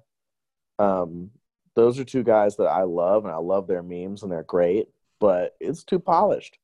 See, that's memes the thing. supposed to be down and dirty and nasty. That's the thing, dude. I nasty meme. I feel like I totally agree. I feel like sometimes I will go to a page and it is so polished. I'm like, you're trying too hard. This is supposed Yeah, to be like that. this is supposed to be you- just off the cuff, quick, not think Mhm, twice about it. Don't edit yourself. Hey, you made a mistake. mhm. You posted it and it's got a grammatical error. Just leave that shit. Yep. You know, don't go back and fix it. I'm. I'm guilty though, I, and I know other memers are too. You'll post a meme and it's only getting like five likes, and the last one got 500 in the same amount of time. You know, you're deleting that shit. You know, you're taking that thing down and re. Yeah, I used to play the delete game a lot. yeah. Are you like so? I never, I never delete anything anymore. so now you're like John. John just puts whatever up whenever he feels like putting it up. Oh yeah, I don't care how many likes it gets. It's uh, it's more of self-expression now. I'm not playing the game. I'm just That's posting. th- that's where I like where you're at now. You're you're back. You're reborn. You you got your. I feel free. I feel very free. feel fancy free. Uh, So- if I if I may dare, I feel fancy free. what's next for you and memes for memers, and what's next for you in the state of memes? Uh, you know, I'm gonna keep posting. Um, I'm having fun posting. Um, I, you know, what I would really love to do is I would love to have a page like Dab Moms, but not Dab Moms, where I can just post whatever I want. Because I make a lot of original memes that are just weird, but I I can't post them on memes for memers because it doesn't fit the theme. Right. And like I got roasted in the group chat for saying that tonight. Like, um, have you seen the John Jacob Jingleheimer Schmidt memes? no. Oh well, me and my friends have been making all these John Jacob Jingleheimer Schmidt memes this week, and I've made a bunch of really good ones, but just for the group chat, and I have nowhere to post them. I would love to have a place to post my John Jacob Jingleheimer Schmidt memes. Why don't you post Just them? a shitty shit post. Why don't you post them on I just want a shitty, nasty shit post. Because uh, I don't know. I, I- feel like I have an aversion to that Dab Moms page. Why don't you rename that like Dab Dab Moms Moms page? is not who I am. Well, why don't you Well, you know who you know who I am. I'm number one party dad. oh, that's right. I forgot Remember about that that page? page. Yeah, yeah, yeah. That was me for so long, and that was my identity in a lot of ways. And I feel like that's still my identity, and I I wouldn't mind changing the name to that. How many followers does that page know. have now? Uh, I changed it to my. I changed it to something else. I shifted it around. I don't even know if I have that username anymore, but I'm sure no one else has taken it. Well, now aren't you uh, in a band now too? Yeah, I'm in a band. I'm in a band called The Claw in Chattanooga, Tennessee. We're about to release some music, and uh, it's kind of surf punk. Anywhere where we, where we can hear that? No, not yet, not yet, unfortunately. But uh, but you can find The Claw on Facebook. Actually, our profile picture is, um, you know, the aliens guy from that meme, Giorgio. Oh yeah, yeah, yeah, yeah, yeah. Aliens. Yeah, gotcha, gotcha. Yeah, History our, Channel. Our our art is um, yeah, the History Channel guy. Our art is him, but he has like a third eye and he's all zombied out, and instead of hands, he has like crab claws. It's amazing art done by uh, uh, Brandy Carter. Uh, she does amazing, amazing well, that's art. actually an amazing segue because my next question was going to be, have you ever seen aliens, or, or UFOs or anything? No, I've not been blessed enough to have seen any UFOs ever. Uh, I believe in them. I think that there's definitely aliens among us, and I think that they've been to Earth, and uh, I think that there's a lot that we've not been told about UFOs and aliens, and but I've never seen I've never seen anything I can't explain Interesting. Uh, have you ever? So you haven't except taken? for my divorce. Uh, I'm just joking. so so you haven't taken? so you haven't taken acid yet or mushrooms? Mm. I have taken mushrooms. Um, I've not taken acid. I took mushrooms a couple of times. Oh yeah, how'd they Um, go? The first time, it just kind of felt like I was high. You know, like I didn't take enough. Um, and I had a weird experience. It was on New Year's Eve, and uh, I mean, I had fun, but I, it wasn't something I would call like a spiritual psychedelic experience. It was more like I'm high. You know, like I felt like I just smoked a bunch of weed. Um, the second time was a little different. Um, I uh, I came back to my house from being uh, away for a while, and I was alone. And um, uh, I'll tell you about it if you don't mind hearing about it. Love to. Um, and I I took some mushrooms with me, probably a gram or two, no more than two grams. Um, just just some raw ass dried mushrooms, and um, and so I just started nibbling on them, and uh, I took I took a couple caps and chewed them up. I didn't even like cook them in anything. I just I just chewed that shit up. I was like, I don't care if this tastes bad. I just washed it down with some Miller Lite. but what I wanted to do is I wanted to have a spiritual experience. I wanted to listen to some music, take a walk around the block, and really try and experience the trip. And so I ended up eating the whole bag, probably two grams, no more than that. And um, and I felt my stomach starting to get unsettled, and I was like, "All right, here it comes." And uh, so I actually put on David Bowie on my headphones, which I had never really listened to David Bowie like gone on a deep dive. Just put like the greatest hits on and was just listening to "Let's Dance," Oh you yeah, know, and like yeah. all that shit. Because I, I, because I just thought it was a very like mushroomy thing to listen to. for sure. Um, and it was drizzly outside, and I just got my umbrella out and I went for a walk around the neighborhood.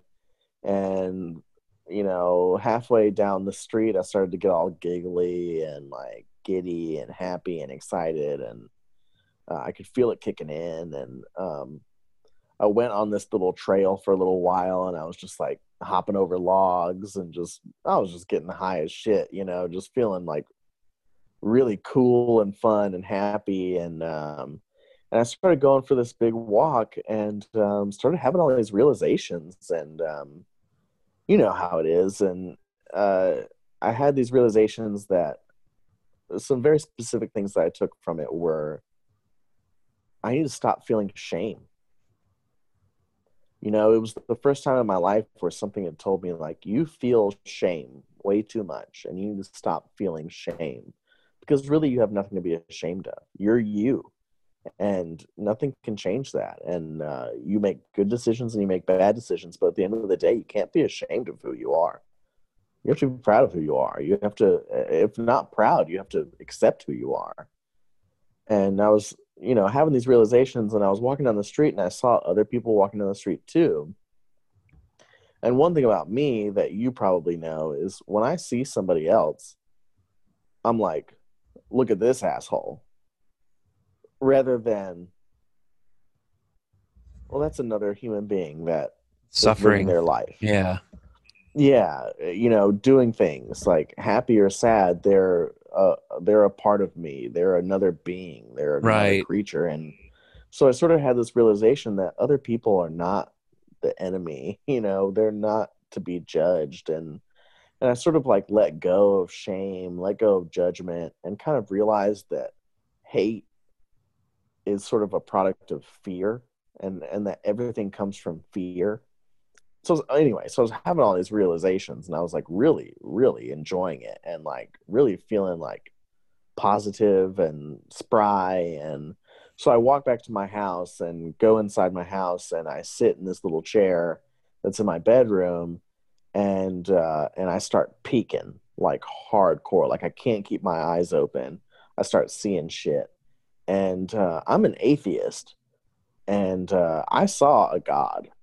I saw a creature that did not come from my brain, um, and it was a big, voluptuous woman. And I have since learned that other people have seen this woman too. What, what color And, uh, was it she? was she was black. I mean, she was like a black woman. Um, That's at the mother. my That's eyes. the mother. That's Kali. Yeah, exactly. Yeah. And I've since learned that, but at the time I was just sort of experiencing this. And there was sort of this huge woman who was floating on her back through like outer space basically. She was just floating through space and she was trying to talk to me and I couldn't quite understand what she was saying. Uh, I'm sort of uh, hate to admit I wanted to really understand what she was saying, but I couldn't and I was listening really intently to what she was saying, but it was all, almost like a song. It was something that was not meant for my ears. Uh, I wasn't ready for it. Maybe next time I do mushrooms, she'll come to me again and, and I'll understand what she was saying. But at that point, I couldn't accept it. I couldn't uh, fathom it. And so then I like went into my office and got out my guitar and wrote a song and laid on my back and played guitar and and then I sat up and I snapped out of it. I know a lot of people don't have this experience with mushrooms, but I had this experience with mushrooms where I peaked and then I snapped out of it and I was completely sober. Um, and I called my daughter who was with her mom and talked to her for a little bit. And then I watched it too, and it was great. Nice. How long ago was that? That was this summer, uh, July, uh, early July, late June, somewhere in there. Very good. Very good. I guess that's uh, I guess that's been part of your healing journey then, because I noticed, yeah, this past mm-hmm. year you've mm-hmm. had uh, a lot of shifting going on in your personal life. Yeah, you know, I mean, I'm not afraid to talk about it. I mean, I don't want to go into too many details, but I got divorced, which was really hard for me. Um, but as a result, I got on medication, uh, antidepressants, and a mood stabilizer which completely changed my life. And um, I am a happy motherfucker now. I mean, I am living life to the fullest now. I'm so happy to be divorced. I'm I've got a beautiful house. I've got an amazing job. Um, I've got a beautiful daughter and uh, an amazing dog, and I'm, you know, just dating and having really fun, a lot of fun, like dating people and being casual and playing music and playing video games and doing grad school and I'm just I'm living I'm living large now, man. I mean, and and this is one thing that I wanted to say to you earlier like you were talking about how much that I inspired you, but but really man for for a while there in the past couple of years, you have kind of been a spiritual guide to me um, and have always been there to help me. And you've seen me at some really dark times when I was like really struggling. And and I'm happy to report to you today that I am not that person anymore and that I have become a very happy, go lucky, fulfilled person. And I love where I am right now wouldn't uh, trade it for the world.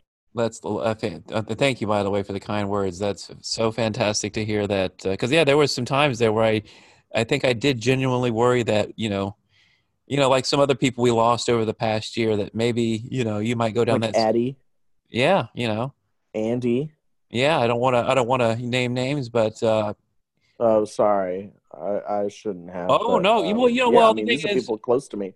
Oh, I know, but people it, close to me that that have died this past year. I mean, it's horrible.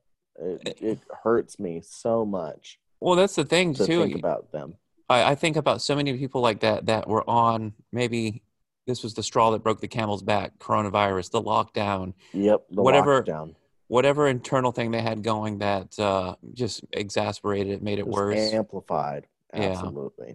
So that's been my biggest thing, and and now you know I know the world is thinking we're going to go into a Biden administration. I'm not going to give up on my QAnon stuff until the actual inauguration. Now, you may not know this, but the people that follow this account and uh, listening to this podcast, a lot of them are big time QAnon and Trump supporters. Uh, I know the last time we talked about this was, I think it was pre election, and we didn't know which way it was going to go. Yeah. We, we expected a Trump landslide, and if you believe the the cheating, then that's still possible. If you believe what the mainstream media is telling you, then it's the opposite that Biden's won in a landslide himself. So, I know that you were probably on the side of Biden last time we talked. I'm sure that's probably still where you are. Um, congratulations on your. I wouldn't uh, say I'm on Biden's side. I'm a leftist, so I don't really care about Joe Biden. But I'm Let glad that this. Donald Trump didn't win. Well, he well that's the thing. Joe Biden's not even a leftist, right? He's an authoritarian uh, just as much. No, as, I know. That's what I'm saying. He's just another corporate Democrat. I don't really care about him. So let me ask you um, this: What I find interesting about your opinion is not so much as uh, you know Donald Trump or Joe Biden. One thing that I noticed when I got into memes years ago and maybe it was just the side I fell into with psychedelics and you know that side of at least trying to be empathetic, which is a lot more left than right people it seems. I fell into this pit of like communism and uh, you know all these things that I wouldn't have been exposed to otherwise had I had not been in the realm of memes. So were you yeah all these things? Were you like a socialist, communist uh, person before you got into memes, or did do you think memes in a way maybe radicalized you a little bit? Uh, yeah, I think I think a lot of the people that I met through meme world definitely helped radicalize me and expose. Well, not radicalize me because I'm not radicalized. You're not. You're not. I'm just. I'm to, joking, but yeah. Well, no, I mean, I mean that does happen, and and I mean it did happen to an extent with me. Is that I was exposed to uh, a lot of leftist thought, and realized that I agreed with a lot of it. And um, I don't agree with all of it, but uh, I definitely agree with um, a lot of leftist thinking. And um, and I would say with confidence now, like before before I got into memes, I was a Democrat, and now I would never describe myself as a Democrat because I think that the Democrats are a bunch of ineffectual right wing assholes. Um, they're not left if enough for me. We'd go. We would go further left. Yeah, absolutely. Are you? Um, are you? I are mean, you? Are you? And I was more of a Bernie Sanders guy. Yeah. Wait, what did you say? Are you anprim? What's what's anprim? I, th- I don't know what that is. I think that is. Oh, what's the word? Oh, I can't like think of it. Anarcho. Anarcho primitive. Yeah. Uh, like, no, like, I'm just a leftist. I'm I'm sort of a Marxist where I I see capitalism as a path to socialism. Um, you know, where I I see where you you know what one thing that they always say about communism is like, oh, all these people starved to death, but they never count up the people who starved to death because of capitalism. Well, here's the thing. Uh, you know, like who knows how many people that is where where is a, a functioning communist country that you would want to live in right now? Or or in history like can you name one that you'd want to go back and live in or currently live in now? Because i can't think about i thought about this last time we talked. I'm like would i really want to live in a communist country? The ones that are calling themselves no, communist? but but but i'm i'm not a communist. I you're mean, you're a communist on paper. I guess so. I i i i really what i believe in is um is that there should be like if if we're going to have governments they should serve the people and they should serve as a social safety net and that we can with the technology that we have now and with the resources that we have now we can lift up every person in our society to where no one is living in homelessness I, I think, and poverty. I think you're like me in a lot of ways. I think there's a lot of people that are don't fall in any of these categories, or they're a mix of all four of these categories, and they can't be really put in one. They're not quite centrist either. They want they want love. They have hope. But here's the thing: they're not psychopaths. You're not a psychopath. But the thing is, a lot of these leftists. Well, you know, when when everybody on my timeline is like, "Let's kill all the police," I'm like, "Whoa, guys." How about well, let's not call for the murder of anybody? Right, that's what that's, I mean, though. That's where I. You're not. You're I not a ra- You're not a radical leftist. Divert. Yeah, right. that's where I divert from the leftists a lot. Is like I don't want to kill anybody. I don't want a major revolution. What I want is just good change to, to a more left wing path where, you know, if you're a poor black mother, you can go get your kids flu shots and uh, health care and stuff like that. And it doesn't cost you anything. You know, I'm more of a common sense left wing person. But I don't agree with the Democrats because I feel like the Democrats just perpetuate well, you, exactly like, what the right wing people perpetuate. It sounds like me you're either a centrist that leans left slightly, or you're a very left leaning, off the map leftist almost. And I don't think you're that because that's radicalism. No, I'm I'm very left. Uh, I am. I'm not a centrist. Um, but but I don't believe in a lot of the things that leftists believe in. I don't believe in revolution, and I don't believe in killing all the police and all that bullshit. I I just believe in I want a better society for everybody, and I think that the left wing path is a better way to get it than the right wing path. And I, I feel like the right wing path is just plagued with corporate interests and well, that's what I that, that, that's what I find bullshit. interesting about the, but that's what I find interesting about the left is it's all corporate stuff too. It's like everything's BLM, everything is uh, you know like it, it's like well, the, and all the left wing people fail to realize that BLM is an organization that's just funneling money money into the Democrats. That and uh, yeah, it's it's your corporate interest and uh, you know it, yeah. But there's there's BLM the organization and there's BLM the movement, which are two different things. You know. True. And I as just, far as the organization goes, like like I like I I would say Black Lives Matter in all honesty, but I would never give money to Black Lives Matter the organization. Right. I, I support black people, but I don't support Black Lives Matter. Yeah, I, I support Black Lives Matter as a movement, but not as the actual like organization because yeah, it's just funneling money into the Democrats. It's just another corporate entity. I mean, yeah, corporate politics i think like like honestly like i know it sounds cliche but like i take i take cues from bernie sanders. I mean i think he has a good uh good message about corporate interests and fighting the mainstream and uh, doing actual leftist policies that aren't radical they're common sense like free healthcare free college. I mean people like to think that it's ridiculous but you know how much fucking money is floating around in the United States of America that's being spent on bullshit uh Blackwater and like like these paramilitary organizations and oh and like corrupt interests. Well, you got trillions of dollars going into programs that you don't even know about. You know, uh, you know, exactly. Secret, it's secret space programs, dark and, money. Yeah, yeah. So you know, I, and I hate that about our government, and I would love for our money to go to the people. Like I like it's like we've talked about. I'm kind of a man of the people. Like I believe in the people, like the middle class and the lower class, working class. Like well, those I, people need to be lifted up. Well, I know a, a lot of leftists don't think this, uh, but Trump is for the people. And as much as people want to think he's for corporate interests, he is for the yeah, people. Because I know I'm not gonna I'm not gonna argue about it, but the thing is, this is why I support Trump. Is he's the only one that has given any hope to exposing and rooting out the deep state.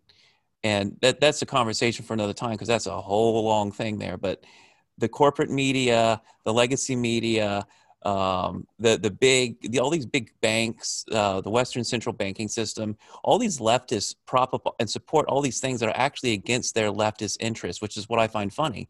Like they'll support all these things that are actually, uh, you know, what these. Well, there's a big difference between Democrats and leftists.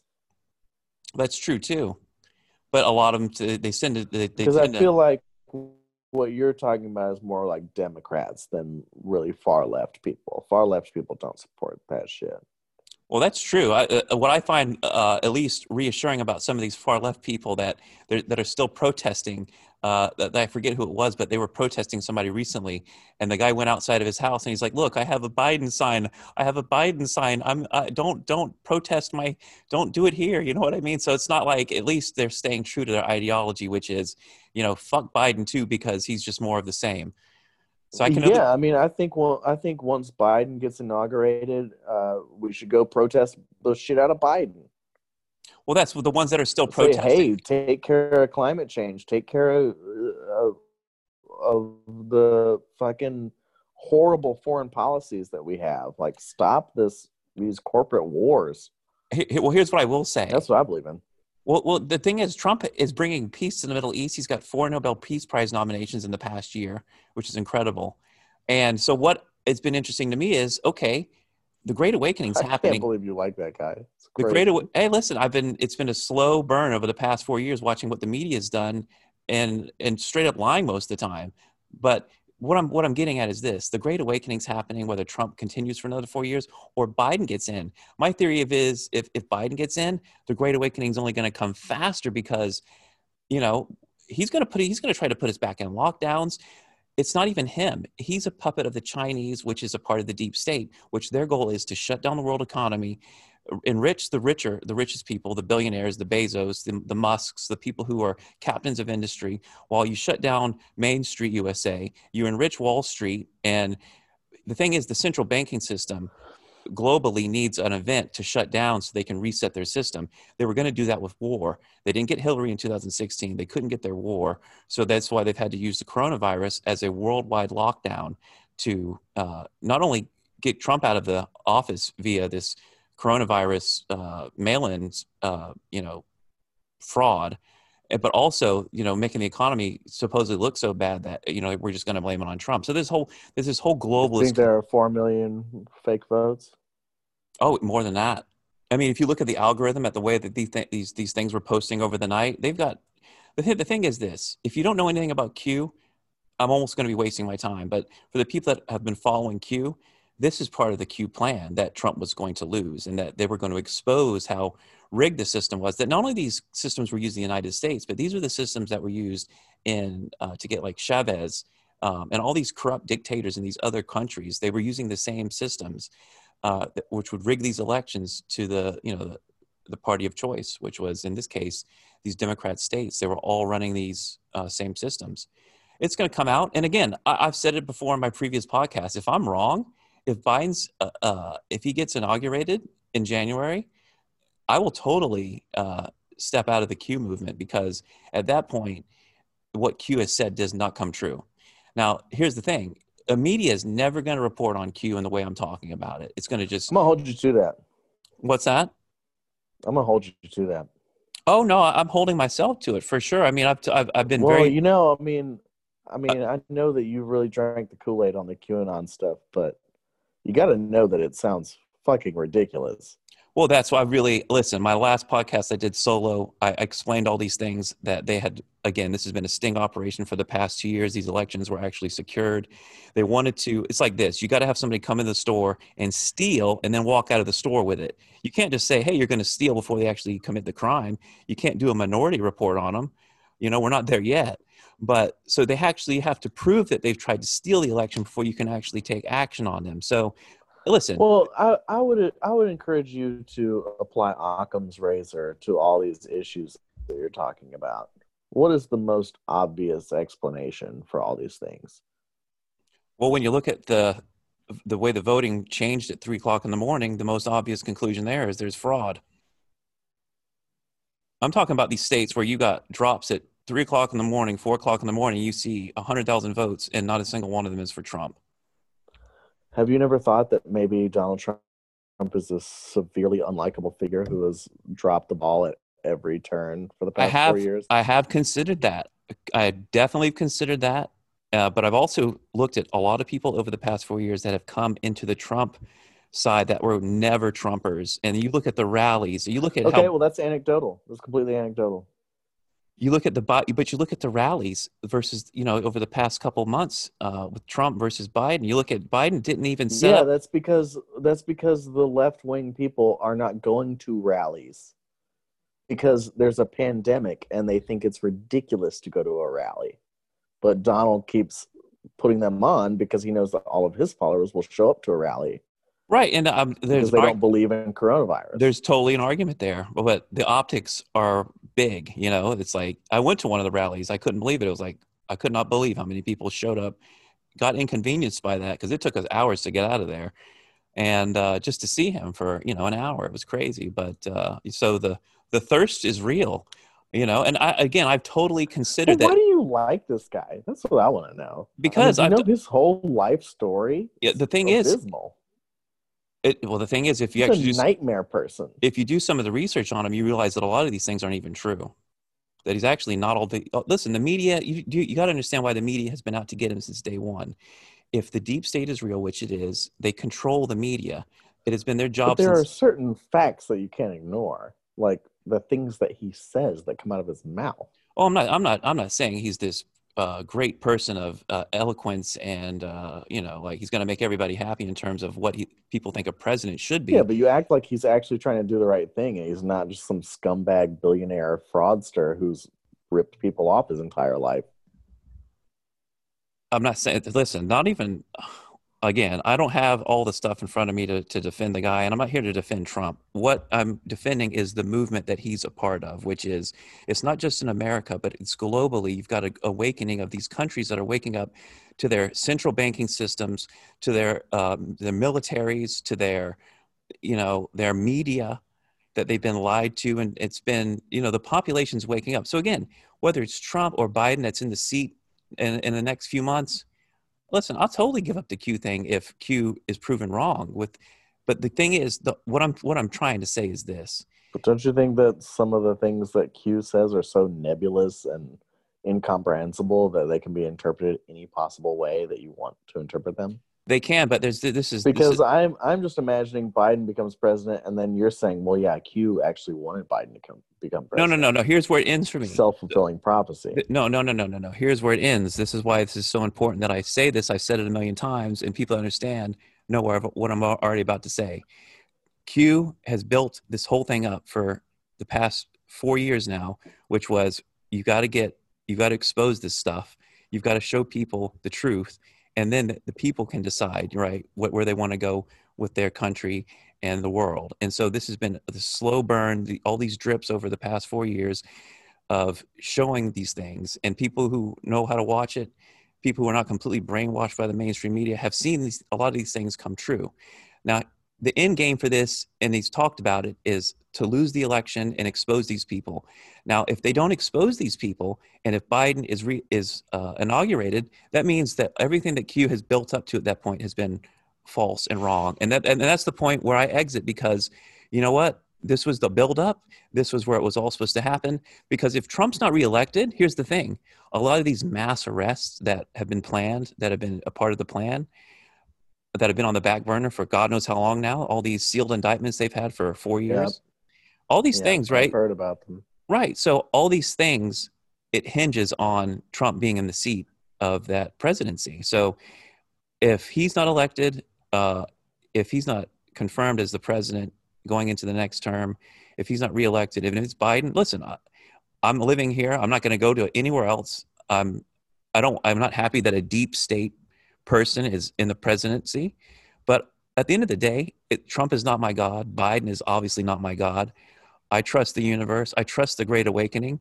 And if it takes Joe Biden to keep waking up humanity, I trust the plan of the universe. So I'm always willing to give up my positionality when I find the truth. If I've been fed a lie and I finally get shown something that's truthful and I can act on it, I will. So this is the big buildup for me which is is this going to be exposed? Is the fraud going to be exposed or not?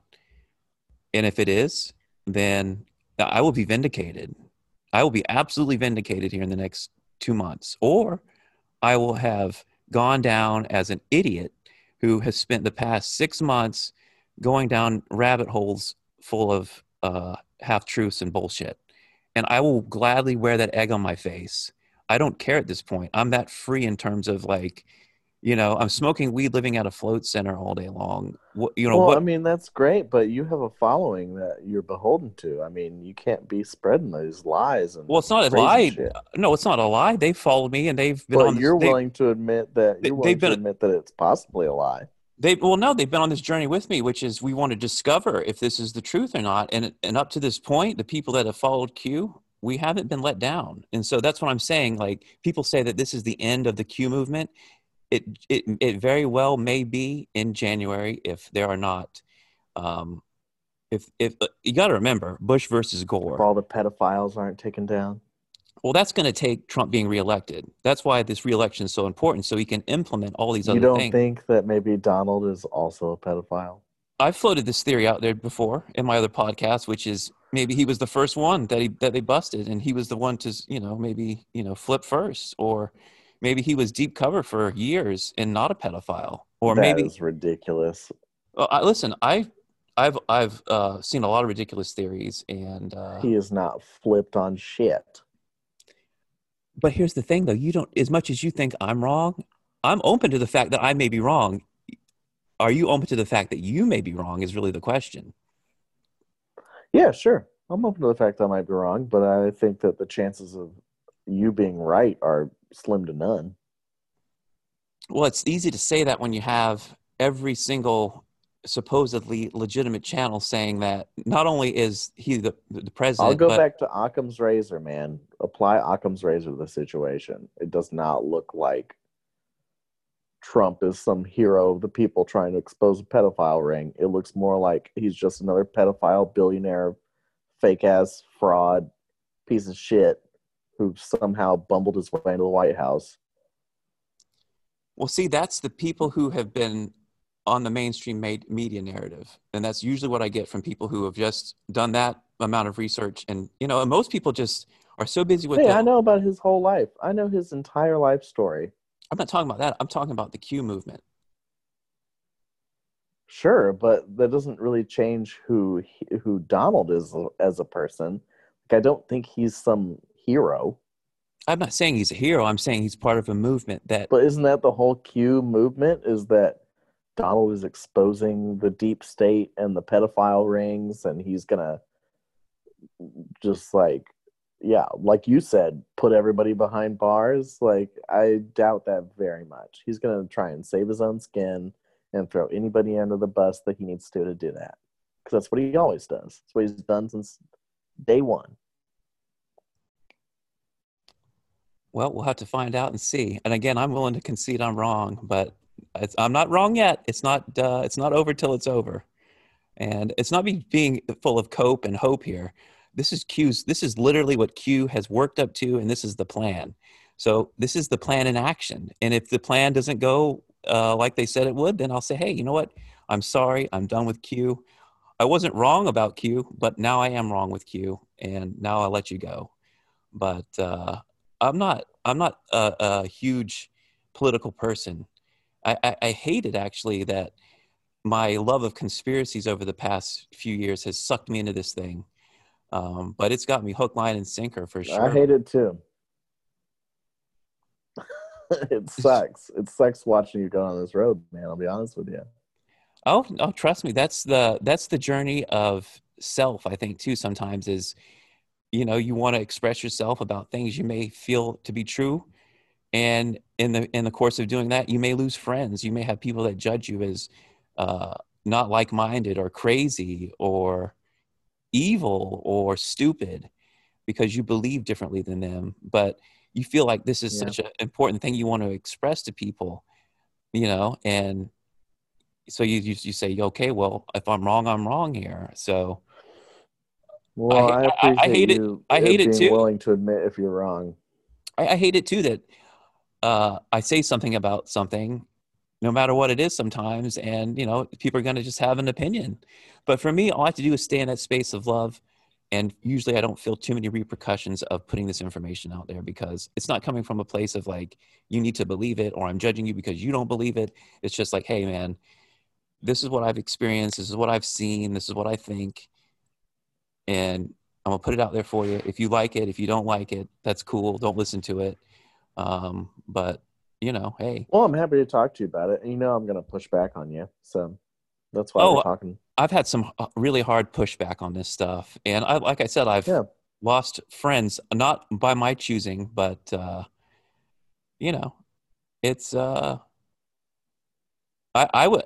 I think coronavirus, uh, and sitting here for the past year, and I haven't been locked up like a lot of people have, but there was a, a point in the beginning, first two months, where I just think a lot of people, like it cracked them open to the next level of insanity. Yeah, Well everybody went a little crazy there. I think, and it unlocked in me like all this latent conspiracy theory stuff that I had inside of me for like 20 years of like being a researcher and following this stuff and being a big like conspiracy theory fan. And so QAnon is the mother of all conspiracy theories of like you know like it's going to address them all and it's going to uh, attack and, and, and answer all these conspiracies. Secret space program um, international banking clans um, coronavirus lockdowns uh, lizard people. We got all the answers you know? So that's what 2020 has been about for me which is dealing with people who are just awakening to this information for the first time. You know what i mean? Whereas i've kind of been privy to a lot of these things for a long time. Most people are like like motherfucking lizard people. Well, you know, privy to the knowledge of lizard people, right? I may I, I may have not have seen one personally, but I have actually had plenty of people in my real life that have encountered that. And so I'm not saying that they have or haven't, but uh, I don't, you know, discount people's personal experiences. No, but mm-hmm. I, I truly believe that on a frequency scale that uh, you know there's higher entities like angels that exist on a higher scale of frequency and then there's some somewhere in the middle are people and other animals and entities and then obviously on the lower end of the scale you've got demonic things and lizard people low vibrational entities right so it's like a scale and we're somewhere in the middle as humans and we can resonate high or low sometimes but that's been my personal experience and I remember your followers called me low vibration because I was drinking a beer. Yeah, well, in general, and it's not a ju- it's not a lots of people drink beer, but it's not a judgment on you. It's just it felt like it.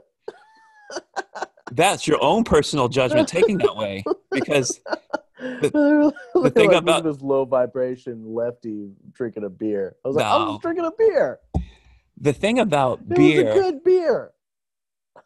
It is. It will lower your vibration. It's really good at social lubrication as well. But uh, if you if you want to, uh, hey, my friend worked at a bar. They released a new beer. I went and tried it. That was the one thing I liked to about me. You. That's the extent of it. your Instagram lives were always you just vibing with a beer. Oh, I was always so drunk. I was used to be a drunk motherfucker.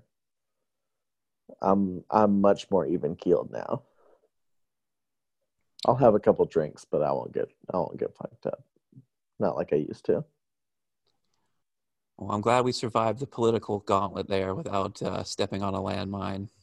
Uh, no, I mean I'm cool. You know, I'm I don't I don't believe any of that shit. And I think it's ridiculous that you believe it, but I'm not I'm not about to rail you for it. Uh, you know. Do you think you aliens exist? You want. Do you think aliens exist? Yeah, we talked about that earlier. Yeah. So why can't so why can't exist. lizard people exist?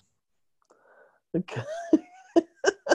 guess they could, but I don't think that the lizard people made the pyramids. I think mm. that is offensive to the slaves.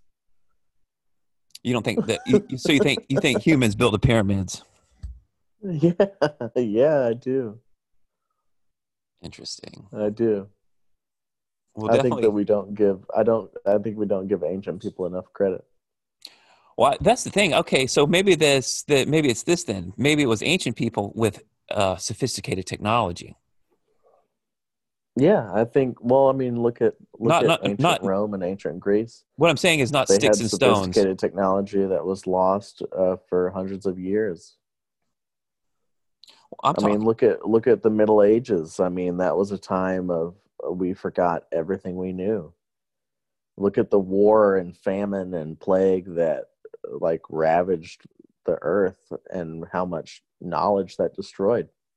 Look at uh, Genghis Khan and how he threw all the ancient texts of um, Baghdad into uh, into the river. I mean, knowledge has been destroyed and regained many times over. I mean, I, I just think we don't really know what kind of technology they had access to back then and it's really fun to think sometimes about uh, ancient Egypt, and they've got technology way more sophisticated than we have right now, way more.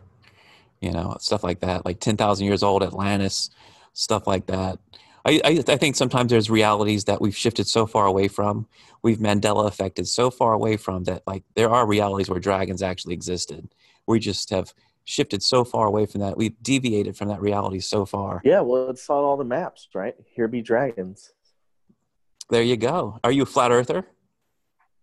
No, no, flat earther. what about our conversation has led you to believe that I might be a flat earther? I was just trying to get a good response and I got it. Oh my god. Uh, I mean, Instagram's full of flat earthers, bro. That's great. I wish them all the best. I wish all the flat earthers around the globe a great good night.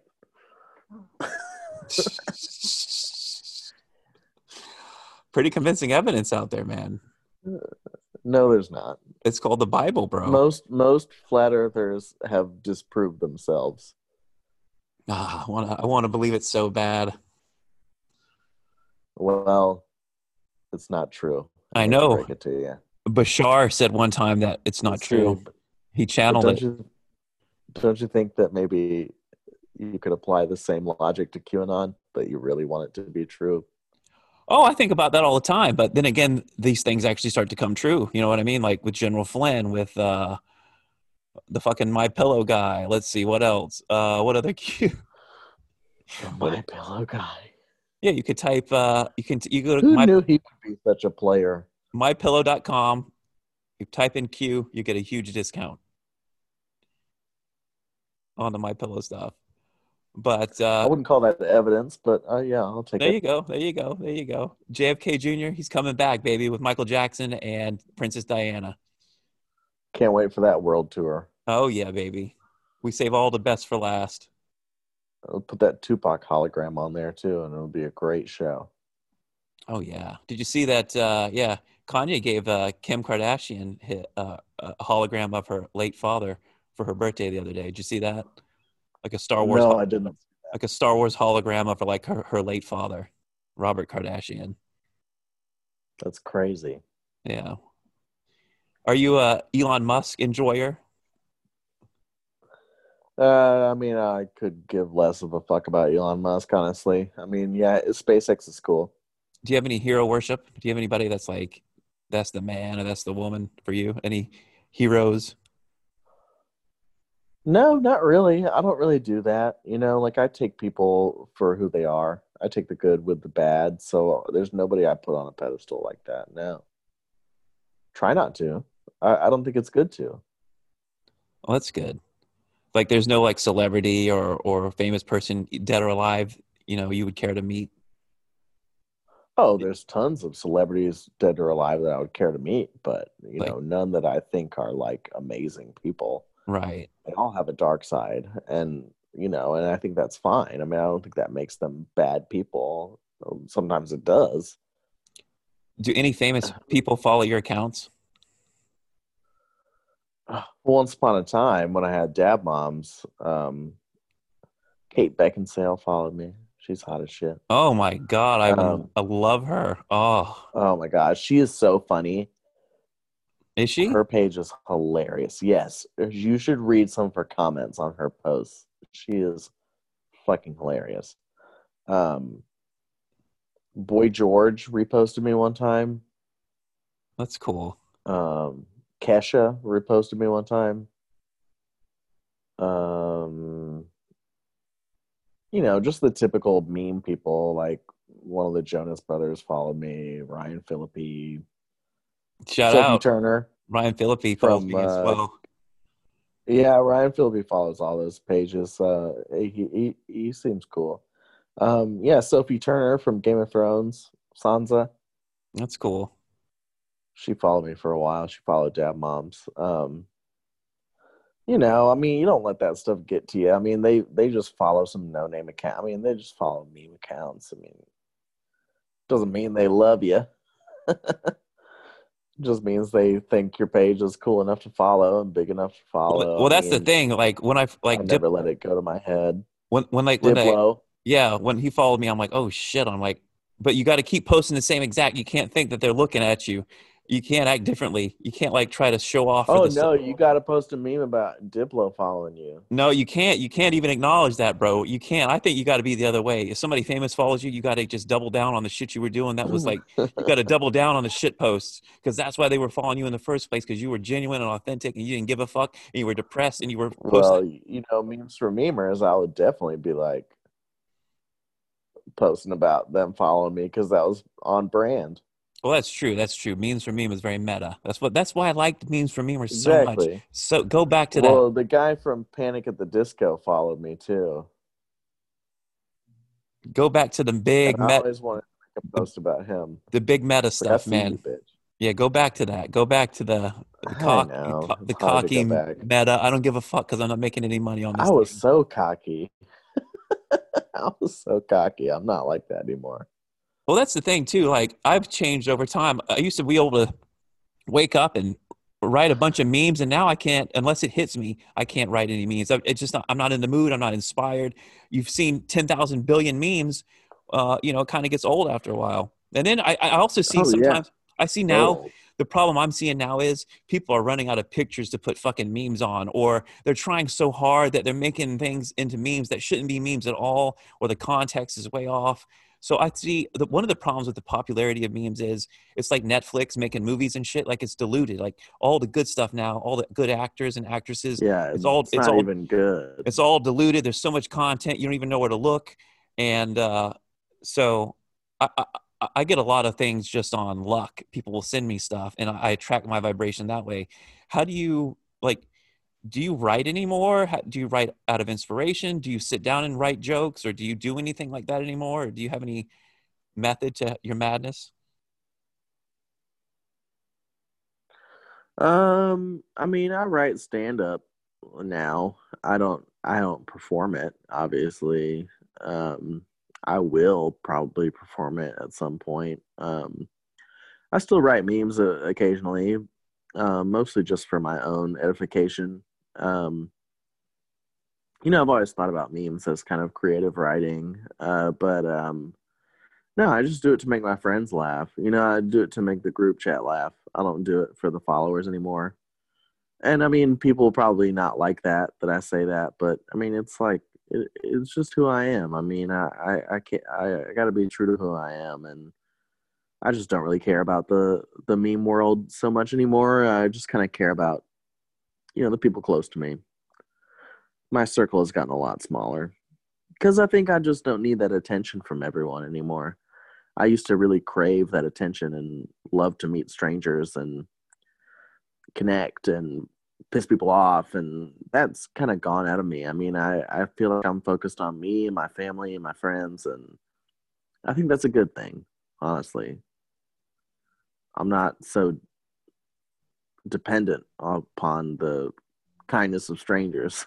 well, I think this is a good What's way. To... I've always depended on the kindness of strangers. Well, no, I I, t- I think this is a good way to kind of wrap up now because we're hitting about two hours, which is I can see I can start to see the healing journey in you, which is and and, and it's a reflection of myself as well. Is I think for me when I got into this, it was for me, I, I, know it was a space of frustration and, and I was in a relationship that was bad and I couldn't express myself the way I wanted to in other forms of art. And so I would find like minded yeah. people posting depressing things about how shitty their situation was online. And I found like a little bit of community there. And I, you know, then I just started to express myself via people like you who inspired me to, to do, do basically do the same thing. And you get to that point where you're doing it all day long and you're, you're, you're, uh, you're having that mirrored experience with other people and they're resonating with you and you're having a little bit of community zone and you, you slowly grow over time and you hopefully heal these things and i think you've done as well. And it becomes less appealing i think to sit in that same space and you can't even you're not that same person. Well it's like we talked about it's mental illness. I mean mental illness is so wrapped up in memes and it, guess what? If you take care of your mental health you might not want to post memes on instagram all the time. Or yeah or you'll post different memes and it just won't hit the same way yeah, it's just not the same thing. People be like, "Oh, this page sucks now. You've, you've, changed." Yeah. And it's like, yeah, guess what? I have changed. I took care of myself.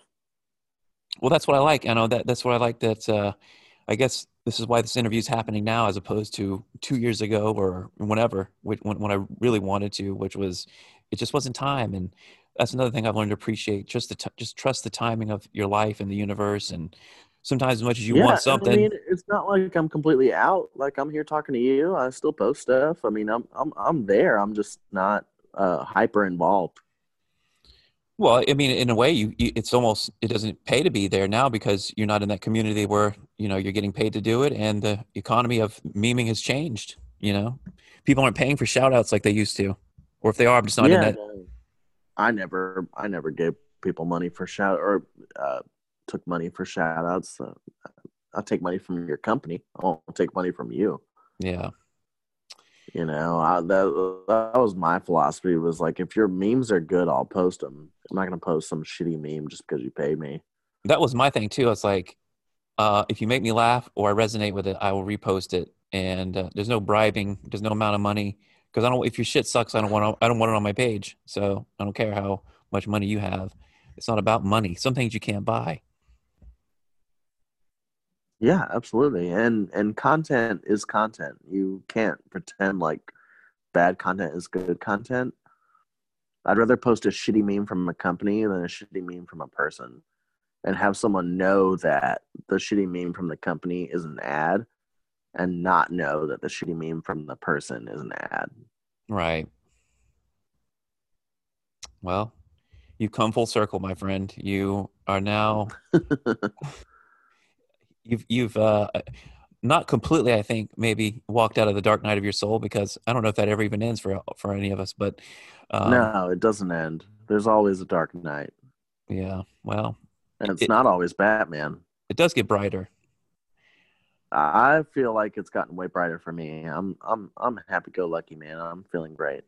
I can see the change and i'm uh again uh thankful that you've been on this meme journey with me for the past let's see four years now close to it something like that i know we've known each other for years and years and years and have always had this great mutual respect and you know you look up to me but i also look up to you man and uh and have always relied on you and i mean you know i've called you late at night and been like i'm struggling dude. I need some help and you've always helped me and you know i i, I think of you as a spirit guide of mine and and well, thanks. thanks not that way well, thanks for not abandoning me over the Trump stuff. Uh, I, I promise people. Hey, you know, I, I only do it. People for, who have, and I'm always defending you. I'm like, come on, he's just figuring it out. Let's just. it is what it is. And, and I, hey, I appreciate your your open mindedness and your uh, just be, being able to see beyond uh, stupid politics because you know at the end of this yeah because i believe what i believe but at the end of the day i know that i'm not I'm not 100% right about everything. And and that's I think is the best position to sit in, which is I don't know, and that's true wisdom there, which is hey, you know, the one one day the breeze is going this way, the next day it's blowing that way. I don't know, yeah. you know, and all I know wisdom. is that I don't know nothing. Operation yeah. Ivy. Well, sir, uh, I appreciate your time and uh, anything you want to promote. Absolutely, man. On the way out, any any uh, no, check out the Claw on Facebook. We're gonna post some music. Um, check out Memes for Memers. I'm always posting on there, and that's about it. Cool, man. Well, I will, guys. Thanks for listening. Uh, I, I hope this was a quality, solid two hours of entertainment and uh, information that you can maybe do something with, maybe not. But that's the goal here: is to entertain and inform, even if it's uh, hey, even if I'm taking you over the cliff with these conspiracy guys, I, I promise it's for a good reason. even even if it's to show you how to gracefully take uh, egg on the face when it's all said and done. So maybe that's my job here. We'll see. I could be completely right, and then everybody will be like, "Oh yeah, we were wrong." S- sorry, but uh, I doubt that will happen. We'll see. Possible. Memes for memers. man. Well, Dab moms, it. you're the best, man. True inspiration, true godfather of memes check him out. Uh, start with memes for memers and go from there. Dab moms, beer roast, Bach memes. we won't get into that, but uh, right. you, you, can. And, and by the way, time. the Bach memes for the people that are listening to this that really want to explore, it's B A C H, like the composer, Bach right? When I, say that, and people might not understand. Those are pretty hilarious. Very niche. They were good ones. That's what we come to Instagram for: is the niche memes, and we appreciate it. That's Spencer, right. memes for memers, always a pleasure. God bless you, my friend. I'm going to hang up now. I'm going to actually end the recording, and then okay. I will. Ta- I want to talk to you off the recording. So, all right, guys, be good. Go to bed, and or uh, whatever. I'm going to delete this part. So fuck it. I'll just say what I want. Um, all right. Yep. Okay. I'm gonna hit stop now on the recording.